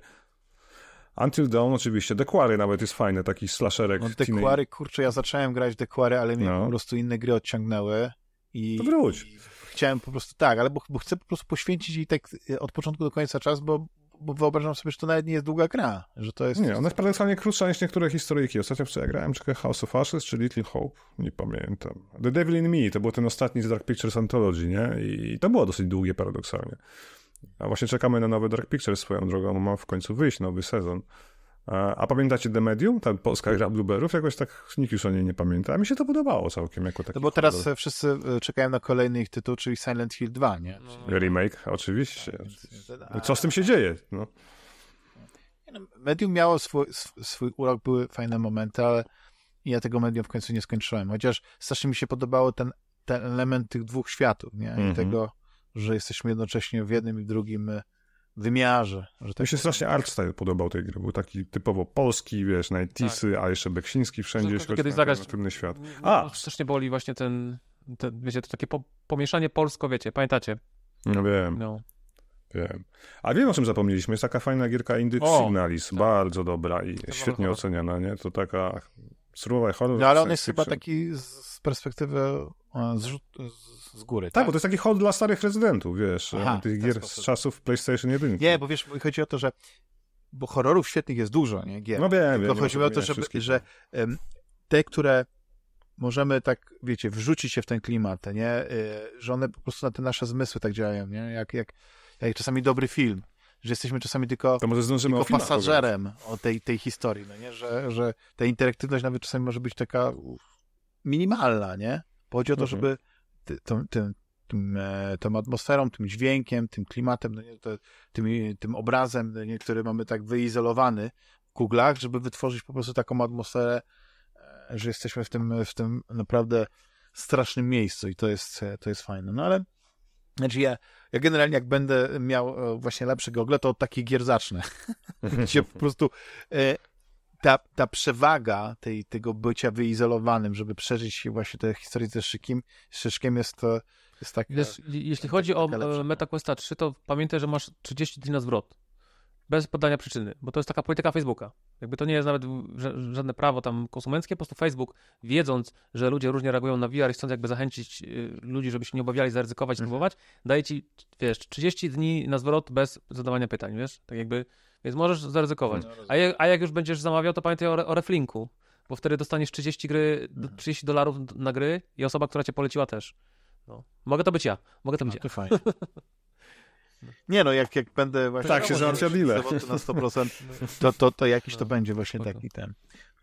No panowie, no to w takim razie yy, tak yy, mamy te gry, ale też musimy mieć populturkę i też populturę związaną z horrorem. Tak Oczywiście, jeśli macie rzeczy, które nie są ewentualnie związane z, yy, z Halloween czy z horrorem, to oczywiście też możemy o nich porozmawiać, ale chciałem was zapytać, co, co takiego polecacie? Co, jak, jak chcecie na przykład znowu przeżyć emocje albo jakie filmy, albo jaki film konkretnie jest takim waszym ulubionym horrorem i, i zawsze, kiedy go oglądacie, czujecie ten dreszcz, wiecie, czujecie ten niepokój, to napięcie, hmm. że, że coś się wydarzy. Mów Rafał. Nie, Mogę zacząć. No dobra, zacznę. Słuchajcie, no ja nawet sobie tak zapisałem dwa najlepsze horrory, jakie w tym roku widziałem. No to jest e, reboot Powrotu z piekieł, czyli Hellraiser z 2022, e, gdzie w rolę ikonicznego Pinheada wciela się nowa aktorka Jamie Clayton, czy kobieta, no jakby nie patrzeć. Mhm. E, więc to była ta fundamentalna zmiana, która oczywiście rozwścieczyła wszystkich fanów, ale to standard, e, wiecie jak to jest. To też chyba było nawet w komiksie, bo ja kiedyś o takim komiksie mówiłem e, e, The Road Below, i tam też mhm. jest e, kobieta e, O, dobrze wiedzieć. Powiem wam, że byłem zadowolony z tego, co dostałem, bo to jest ultra brutalne, takie właśnie na dzisiejsze czasy. E, dobre efekty nawet tradycyjne, chociaż już jest sporo digitalu i fajnie tą historię na nowo opowiadają o tej kostce, Boże, jak się ta kostka nazywa? La Marchanta, czy tam Le, Le coś tam, nie? Nie pamiętam, bo to E, więc, ale klasyczna historia, jakby taki reboot tego, co było, nie? Ktoś znajduje kostkę, otwiera wrota do piekieł, przychodzą pinheady i inne cenobity i, i wiecie, i się dzieje sieka, nie? E, a druga rzecz, którą nadrobiłem, to jest, słuchajcie, Evil Dead Rise, Kronina, czyli powrót do tej franczyzy, de facto czwarta część, jakby kontynuacja mhm. Evil Deadów, no bo był jeszcze reboot w 2013 chyba od Fede Alvareza, który swoją drogą robi nowego obcego, nie? Ale to tak mała dygresja. Natomiast Evil Dead Rise jest strasznie fajnym filmem. Ja się bałem, że wiecie, to jest historia, która dzieje się w, tym razem w mieście, w Los Angeles, w budynku wieżowcu.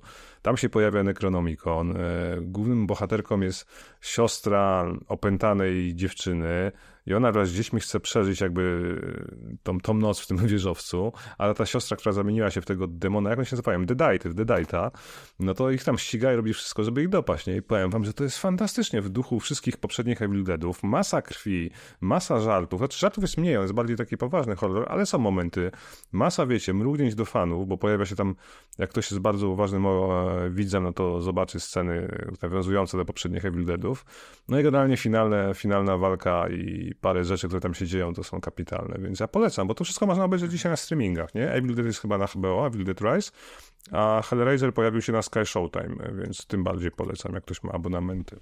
I to takie, powiem, mam dwa fajne horrory, które nadrobiłem i jestem zadowolony. No ale właściwie, widzisz, ja, ja się tak, myślałem, że to będzie taki ten, dlatego mnie zaskoczyłeś tym opisem, bo ja byłem przekonany, że to pewnie będzie jakiś taki, wiesz, gore i tak dalej, nic ciekawego, a teraz tak opisałeś to, i to miejsce, gdzie się dzieje, że chyba jednak mm -hmm. sięgnę, bo to jest Nie, no, teraz jest najlepszy moment. Idealny timing. Dokładnie. E, a widzieliście Talk to Me? Mów, mów do mnie. No właśnie, słyszałem o tym, no. teraz się pojawił na Netflixie, dopiero parę dni temu, więc mnie zaskoczył ten film, bo to jest australijski kino. Taki mm -hmm. horror. Nie wiem, ty Łukasz widziałeś nie, Talk to Me? Nie widziałem jest taki z jednej strony to jest taki, e, znaczy to nie jest slasher, ani nic takiego, ale jest z nastolatkami i jest motyw e, nie wiem jakby to, żeby tego tak nie, nie, nie, nie, nie spłycić, nie, ale generalnie chodzi o to, że że je, jest e, grupa nastolatków. Czekaj, ty o tym już nie mówiłeś? Które, Kto to mówił? Które... Gdzieś niedawno tym... Nie, okay, ja tego nigdy nie widziałem. Ja tego nie widziałem. Hmm. Ale czy wiesz co, to, to jest film z, z Mi się już te podcasty mieszają. Roku, nie, nie, dokładnie o tych dzieciach, to dzieci. Mi się już te podcasty wszystkie wiecie, mieszają w głowie. I... Nie, nie, to nie są no, dzieciaki, no, to są nastolatki, no, no. ale to takie nastolatki powiedzmy ten i po prostu nastolatki mają, e, znalazły sobie fajną zabawę, wywoływanie duchów. I wywoływanie duchów e, jest w bardzo ciekawy sposób pokazane. I to, co jak się dzieje, i, i powiem wam tak, że to, jak oni to nakręcili, wie, wiecie, te, to przenikanie się tych światów, no nie? Kiedy, kiedy jest ten świat rzeczywisty i ten e, świat duchowy, no nie? te postacie z tego, rewelacja. No klimat, żadnych, to jest też ciekawe, że nikogo z tych aktorów nie znasz, bo to są wszystko młodzi ludzie, yy, australijscy aktorzy, przynajmniej ja tak yy, to odbieram, że, że, że to są wszyscy australijscy aktorzy, no bo jest australijski film, ale chodzi o to, że oglądasz ten film zupełnie na takiej zasadzie, że nie wiesz, co się wydarzy, nie wiesz, kto powiedzmy mógłby przeżyć, kto zginąć, no bo wiesz, jak to jest, jak jest czasami jakaś gwiazda, no to e, e, czasami jest tak, że, że wiesz, że prawdopodobnie, gdyby miał być nawet sequel i tak dalej, to ona e, przetrwa, no nie wiem, czy coś takiego. No nie chcę tutaj wchodzić w takie szczegóły, bo nawet nie o to chodzi, ale powiem tak, sposób, w jaki oni tutaj, e, znaczy pomysł na wywoływanie duchów, nie wiem, czy, czy widzieliście chociaż plakat, ale generalnie jest... One jakoś tak przejmują, one jakoś tak przejmują kontrolę tak, nad, tym, nad tą osobą, tak? Coś takiego jest?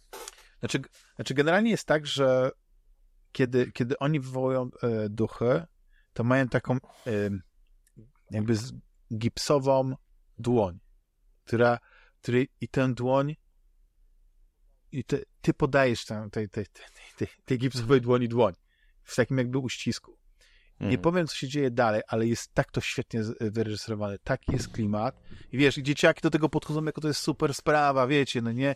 Że tam nakrywają sobie filmiki, bo żyjemy w dobie social mediów, więc że to jest rodzaj takiego haju, nie? Którego dostają od tego wywołania duchów, no nie? Że ta osoba, która, która to widzi, no nie, to ona przeżywa jakieś takiego, taką ekstazę, uniesienie, więc, więc oni sobie, że to jest, tak jakbyś to oglądał, gdybyś nie wiedział, że to chodziło o wywołanie... Dragi brali. To, to wygląda jakieś takie party kokainowe, tak. No nie? I no ale to, co się później rozwija, no nie, kiedy, wiesz, oni łabią pewne reguły, które są, bo zawsze są te reguły, nie? To jest, to jest fajnie, Wes Craven to by to fajnie opisał, no nie? Tak jak to zawsze było w, na przykład w Krzykach, nie? Że są pewne reguły, które są, których nie można łamać. I kiedy dochodzi do złamania reguł, to to wszystko się sypie. I to jest tak kapitalnie zbudowana też atmosferą i tak historia. Oczywiście były takie drażniące rzeczy, nie? Które, które mówisz, no nie, no jak możesz złamać te reguły, które są takie jasne dla każdego normalnego człowieka, no nie? Ale zawsze tak jest, że właśnie w filmach musi być te, te, dojść do tego złamania tych reguł, żeby, żeby do, do jakiegoś takiego czegoś tragicznego e, doszło, no nie? I co, co, co, co później rozkręca e, ten horror, który się dzieje. I to jest, e, muszę przyznać, jeden z takich e, ciekawszych filmów, który budżet miał malutki, a okazał się być sukcesem międzynarodowym i, i polecam to na, na, na Netflixie. Inny film, który już kiedyś oglądałem, jakiś pamiętałem, który też jakoś tak dziwnie się rozkręcał yy, i o nim opowiadałem, więc tylko o nim przypomnę, to jest Wcielenie. Nie wiem, czy widzieliście, chyba ma, Malignant, bo jest oryginalny tytuł. Teraz sprawdzimy. Ale to jest od, to jest e, od twórcy Piły w ogóle. No. Nie, nie, nie, nie, nie, nie kojarzycie. Malignant, no jest taki film. Tak i po prostu e, pierwsza połowa filmu mówię, co ja oglądam, jakiś taki nudny, mm. ale później jak się tam rozkręca, jak wchodzi ten horror, to już jest, to, to już jest wszystko i też jest, jest świetna, świetna atmosfera. A z takich, jak lubicie się bać, ale niekoniecznie chcecie gore i niekoniecznie e, wiecie, latające flaki na lewo i prawo, to no powiedzmy, chcecie, lubicie dreszcz, taki, o, chcecie obejrzeć jakiś taki deszczowiec dobry, to jest Widzę Cię, I See You, też na Netflixie, to wczoraj obejrzałem. To też jest starszy film, bo to chyba z 2019 roku. Też e, naprawdę atmosfera jest e, w pewnym momentach to nawet mówię, kurczę, trochę jak z jednego odcinka z archiwum Mix, gdzie z pierwszego sezonu, gdzie tam była ta kwestia telekinezy, nie, że coś się dzieje, nie? I pierwsza, pierwsza część tego filmu, on jest jakby podzielony jakby na, na, na, na jakby na dwa akty, że się tak wyrażę, nie? Ale nie, że, że tam się coś zmienia, tylko po prostu jest jedna historia do pewnego momentu opowiedziana, a później od, e, w połowie jakby wracamy, cofamy się w czasie i z innej perspektywy opowiadamy tę historię. I wtedy widzimy inne szczegóły i one się, i wtedy ta, ta, ta, ta historia jakoś inaczej nam się układa, ale w tym też czasu jest e, element kryminału, więc e, jak w każdym kryminale mamy, no nie, w głowie, aha, to już wiem, kto zabił, ale wiecie, w dobrym kryminale zawsze jest ten twist, jest twist, i on tak ze, ze dwa, trzy razy w tym, w tym filmie jest, e, ICU, powtarzam tytuł, jakby, i to tak, tak zakończenie jest naprawdę e, interesujące, a klimat jest naprawdę świetny, bo to jest taka rodzina, która e, wiecie, jest, e, jest żona, mąż, dzieciak, no nie? Tak się to zaczyna, że jest, jest jakiś taki problem, no nie? No później się okazuje, że ta żona zdradziła tego męża. To się dosyć szybko wchodzi, to nie jest żaden spoiler. I, i jest taka napięta atmosfera w, w, tej relacji, no nie? I oczywiście ten młody chłopak, nastolatek jest, jest, jest wkurzony, że, że, że no, matka po prostu rozbiła małżeństwo. Ale tam no się nie? działy jakieś super ten- na, na, naturalne rzeczy, czy to bardziej jednak... Ta- Aha. Tak, znaczy i to jest, i teraz tak, No bo jasne. nie, nie chcę zdradzać za dużo. No i w tle jest w ogóle sprawa, no nie wiem, ten ojciec właśnie, ten, e, ty- ojciec tej rodziny, no nie? On też jest policjantem i w tle jest sprawa porwań e, dzieciaków, nie? I tam jest jakiś e, ktoś, kto już wcześniej to robił, no nie, oczywiście zostawia jako, jako taki, taki swój scenariusz rozpoznawczy, taki e, zielony scyzoryk, więc, więc te wszystkie sprawy są połączone, no i w tle jest po prostu ta sprawa tych, tych, tych, dzieciaków, nie, że oni, oni szukają, no nie, bo, bo e, no oczywiście w, wydaje się, że, że do- dojść do takiego momentu, ale to, co jest właśnie fajne w tym filmie, że on manipuluje tym, co widzisz, na takiej zasadzie, że właśnie, że to jest taki na granicy tego paranormal, nie? Czyli, czyli e, kiedy widzisz, e, że coś się dzieje z pierwszym dzieciakiem, to on jedzie na rowerze gdzieś w lesie, nie? I nagle jakaś taka niesamowita siła zrzuca go z tego roweru. Tyle, nie? Tyle widzisz, nie? No po prostu e, później się dowiadujesz, co się dzieje, jak to się rozwija, ale jest ten klimat właśnie cały czas, że coś właśnie niezwykłego się dzieje, coś dziwnego w tym domu jest, że nagle zaczynają znikać zdjęcia, no nie, z, z tego, wiesz. Coś, co znaczy byś nie zauważył, ale wiesz, przechodzisz, wiesz, masz jakąś ścianę, gdzie masz zdjęcia rodziny, a tam jednego zdjęcia nie ma. Okej, no nie? Ktoś mógł pomyśleć, może, nie wiem, żona albo mąż yy, usunęli to zdjęcie, bo jakieś złe wspomnienie. Później coś ginie. Telewizor się włącza, wyłącza. No po prostu Hmm. jest taki niesamowity klimat. Jak poltergeist, no. Tak, tak. I to oczywiście to wszystko e, później jakby, kiedy mówię, że właśnie jest ta druga część filmu, no jakby to, to wszystko się wyjaśnia, ale ten taki właśnie paranaturalny klimat bije z tego. I ta pierwsza część to jest właśnie takie sączenie tego klimatu, tego, tej, tego niesamowit, e, tej, tej niesamowitości, no nie? I ja bardzo takie, takie dreszczowce lubię, bo one operują tą atmosferą bardziej niż, niż, niż tym gore klimatem, nie? Wiesz, że coś, coś się, coś, coś niezwykłego się dzieje i naprawdę nie chcę nic więcej o tym mówić, żeby, żeby nie psuć tego, ale przez to, że to jest, to nie jest film, najlepszy film, jaki sobie jaki zobaczycie, ale y, uważam, że, że warto i nawet obsada nie jest taka najgorsza. Helen Hunt oczywiście y, jest y, oscarową aktorką, ale tutaj może nie ma takiej roli, no, gdzie musiałaby rozbijać skrzydła, ale dla kogoś, kto lubi właśnie takie, nawet może coś właśnie w stylu e, Dark Anthology nie, historii, to bym powiedział, że tak, że to by się mogło wpisywać w taki e, w, Słuchajcie, może ja coś powiem, bo ja, ja, ja w ogóle miałem powiedzieć, że ja niewiele oglądam horrorów i w sumie nie mam nic do powiedzenia, ale potem zacząłem sobie przypominać i jednak coś tam obejrzałem, bo głównie tylko chodzi o to, że moja żona się bardzo boi i ja sam, a mi sobie nie chcę oglądać. I zawsze... Ja ogólnie- mam to samo. No, dokładnie. Musimy tak, razem ja- oglądać. Wszyscy tak, mamy to samo. Ale raz Na na, jakiś czas, y, wiesz, jest coś takiego, że no to obejrzmy tego Tak. Scream 6. To słuchajcie, y, ja w ogóle polecę, już to kiedyś polecałem, może nie akurat u Dachmana, jest Cha- Charlie Booker zrobił, zanim zrobił Black Mirror, zrobił taki serial Dead Set i to jest serial z, z zombie apokalipsa z perspektywy domu Wielkiego Brata. Generalnie trwa sobie Wielki Brat w Wielkiej Brytanii i wiadomo, wie- wielki, w domu Wielkiego Brata to nie jest cięto od zewnętrznego świata, nie? No i na początku nie wiadomo o co chodzi, ale do, tych- do, tych, y, do tych aktorów, no, do tych występ, występujących w tym, w tym Wielkim Bracie y, zaczynają dochodzić, dochodzić różne sygnały, że coś się dzieje, jakieś tam urywki, wiecie, jakby my już wiemy, co się będzie, co się będzie działo, no nie? Oni, oni nie wiedzą. Jest to fajnie zrobione. Oczywiście na końcu wiadomo, to nie spoiler, że ta apokalipsa zombie w końcu dochodzi do domu Wielkiego Brata, bo po prostu jest coraz bliżej, coraz bliżej, no i jest, jest spoko. Ten serial nazywa się Dead Set. Z takich zagranicznych yy, yy, z filmów, których, o których mogliście nie słyszeć, Orphanage, francuski, yy, sorry, hiszpański, Orfanato chyba się nazywa w oryginale. Mhm. To jest dość znany horror, dość znany, mocny, dobry, dobry horror. Ma dobre e, recenzje. Ja przyznam szczerze, oglądałem go kilkanaście lat temu i prawie nic z tego nie pamiętam, ale pamiętam, że mi się podobał i że zrobił na mnie wrażenie. I Ten Orfanato to jest właśnie taki dobry, dobry y, horror. A z, a z innych hiszpańskich rzeczy to Rek. Nie wiem, czy kojarzycie. Powinniście słyszeć o tym. To jest, Mhm. Rek to jest film, który dzie, dzieje się praktycznie w jednym y, budynku, w jakiejś kamienicy, gdzie dzieją się jakieś dziwne rzeczy, jakieś tam zostały, zostają one jakby odcięte od świata, bo bardzo pamiętam jakaś, y, ta, jakieś skażenie.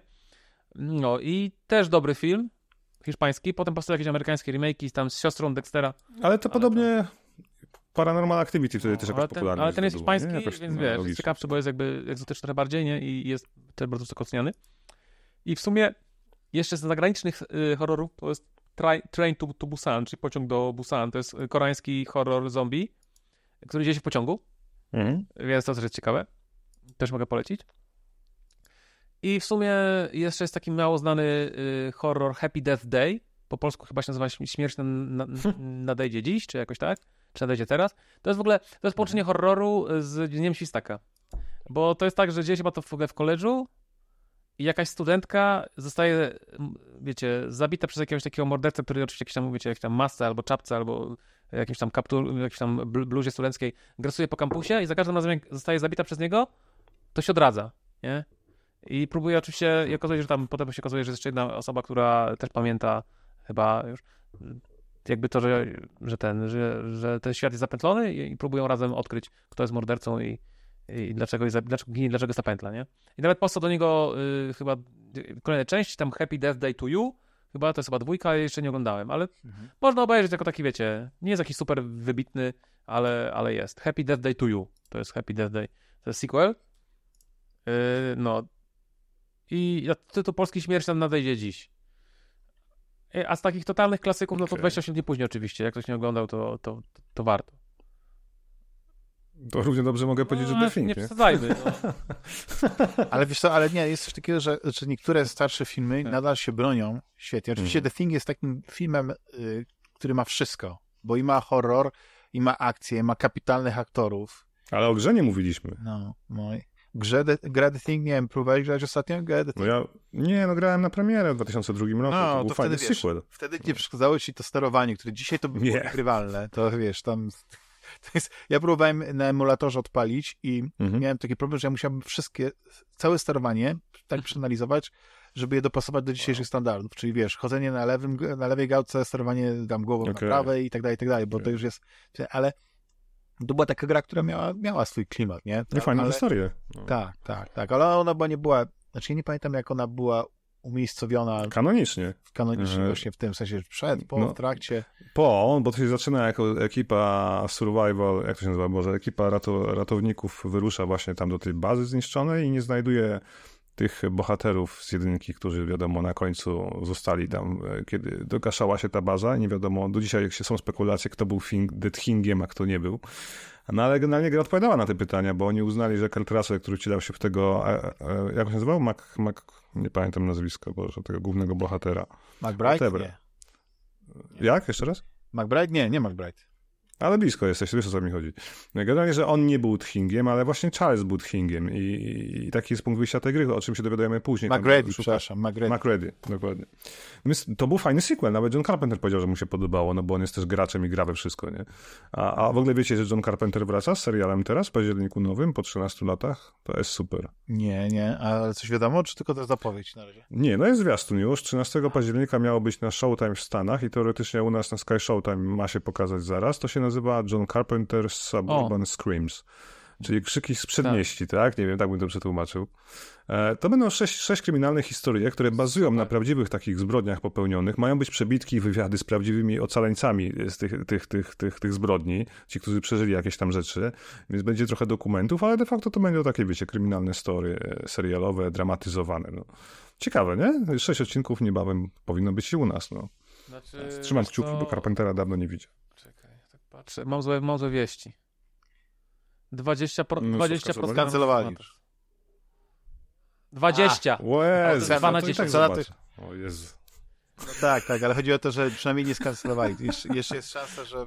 Nie, ten, ale nie, to no, ma bo już 4,5 na. Obejrzej. To generalnie jest jakiś kompletny flop. O Jezus.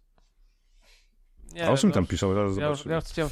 No. Po fakcie. Ale a propos tych, tych e, obcojęzycznych e, e, horrorów i thrillerów, to ja bardzo polecam właśnie to jest to, że odkrywać pewne rzeczy, bo wiecie, no żyjemy y, w czasach, gdzie coraz, coraz e, gorzej jest powiedzmy z jakimiś fajnymi horrorami, no nie jeśli chodzi o Hollywood, bo oni już tam Mhm. albo odgrzewają kotlety, albo robią powiedzmy e, jakieś remake'i, remastery, inne takie rebooty starych tych, co dla fanów jest oczywiście fajnie, że tam, no, nie wiem, jest nowa część Halloween po, po tam po 40 latach, czy coś takiego, bo chyba Halloween teraz 45-lecie Mhm. obchodził w ogóle ten, e, ta seria, ale jak sobie wpiszecie właśnie w, w Netflixie Spanish Thriller Movies, to naprawdę jest parę takich wartych obejrzenia filmów, nie? I jest e, taka seria thrillerów, takich dreszczowców, nie wiem, czy em, taka trylogia ba, bas, bastańska chyba, Bas, e, Bastan Trilogy. Hmm. Między innymi ten pierwszy, bo to, jest, bo to są te, te trzy filmy są e, w tym, ale Niewidzialny Strażnik, The Invisible Guardian, też świetny taki klimat. Oczywiście one mają taki element, no nie, który się wydaje, wiecie, że jest paranormalny, ale to są bardzo dreszczowce. Tam, tam nie ma takiego horroru typowego, no nie, którego, tej takiej grozy, której się spodziewamy po, po takich filmach, nie wiem, jak Egzorcysta, czy coś w tym stylu. Zresztą Egzorcysta The Believer, ja słyszałem, że, że też z takie średnie recenzje zbiera, no, ale, A, bo jest jakiś nowy w kinach, No. nie? ale wiecie, jest coś, że w ogóle horror to, to w dzisiejszych czasach, no nie, to te, te niektóre serie są bardzo ciekawe, nie, bo na przykład Conjuring, nie wiem, czy kojarzycie. To jest Tak, taka, obecność. taka seria, no właśnie, obecność. To jest, to jest seria, która oczywiście ma, ma e, lepsze i gorsze e, No odcinki. dwie części były fajne, trójka była taka Ale- sobie, ale- ale na czwórkę. No. Tak, i, i, i tam chyba w tym uniwersum to jest właśnie ta zakonnica, The Nun, Mhm. E, mhm. więc, więc klimat, e, znaczy są filmy, które po prostu mają niesamowitą atmosferę, niesamowity klimat i, i, i to rzemiosło, e, bo, bo tak jak Łukasz się uodpornił na, Na horrory, gry. grając właśnie w jakąś straszną grę, to tak jest z nami, Mm, że tak. wiadomo, że jak za dzieciaka obejrzeliśmy, ja na przykład e, zawsze to wspominam i każdy to mnie zna, to a, no tak, znowu powiesz o Omenie, ale tak, tak było, obejrzałem Omen, Dzieci z śpałem Kukurydzy. do pokoju. Sam bądź za dzieciaka. Prawdopodobnie obejrzałem to, będąc e, poniżej tej e, zalecanej grupy wiekowej, No jak my wszyscy, no. ale, ale ten klimat tam był. On, on, on e, rył beret, bo wiecie, teraz, e, kiedy społeczeństwo jest takie sekularyzowane, to, to, to, to te wszystkie takie religijne horrory ogląda się bardziej na zasadzie takiej ciekawostki, nie? I oczywiście ja to bardzo lubię, ale kiedyś to inaczej na nas działało, nie? I, i, to, jest, to jest to. No, więc ja w ogóle polecam właśnie, yy, żeby sobie zrobić taki, taką, taką przebieżkę po nie, nie angielskojęzycznych właśnie dreszczowcach, horrorach, które Mhm. na przykład są na Netflixie czy w innych, e, na, na innych streamingach, nie? Bo to jest to. Jest to. No to co, panowie? Myślę, że tutaj parę tytułów na pewno nie jedna osoba sobie zapisała, co warto zobaczyć. Ja wam strasznie dziękuję za, e, za, za, za rozmowę, za, e, za, za gościnny udział w, e, w wirtualnym studiu. E, oczywiście e, bardzo polecam podcast Stary Gracz i podcast M Kwadrat, które są równie eklektyczne jak, jak Fantasmagieria i wszyscy należymy do tego Tak samego. Jeszcze uniwersum. polecam inkluzywne. Kaduka, No. Mateusza Kaduka, z kanału Kodukowo. Tak, O, tak, tak. Więc e, jeszcze raz wam dziękuję. Dziękuję wszystkim naszym drogim e, słuchaczom. No i co, słyszymy się za tydzień. Dzięki, hej. Cześć, hej. dzięki, cześć.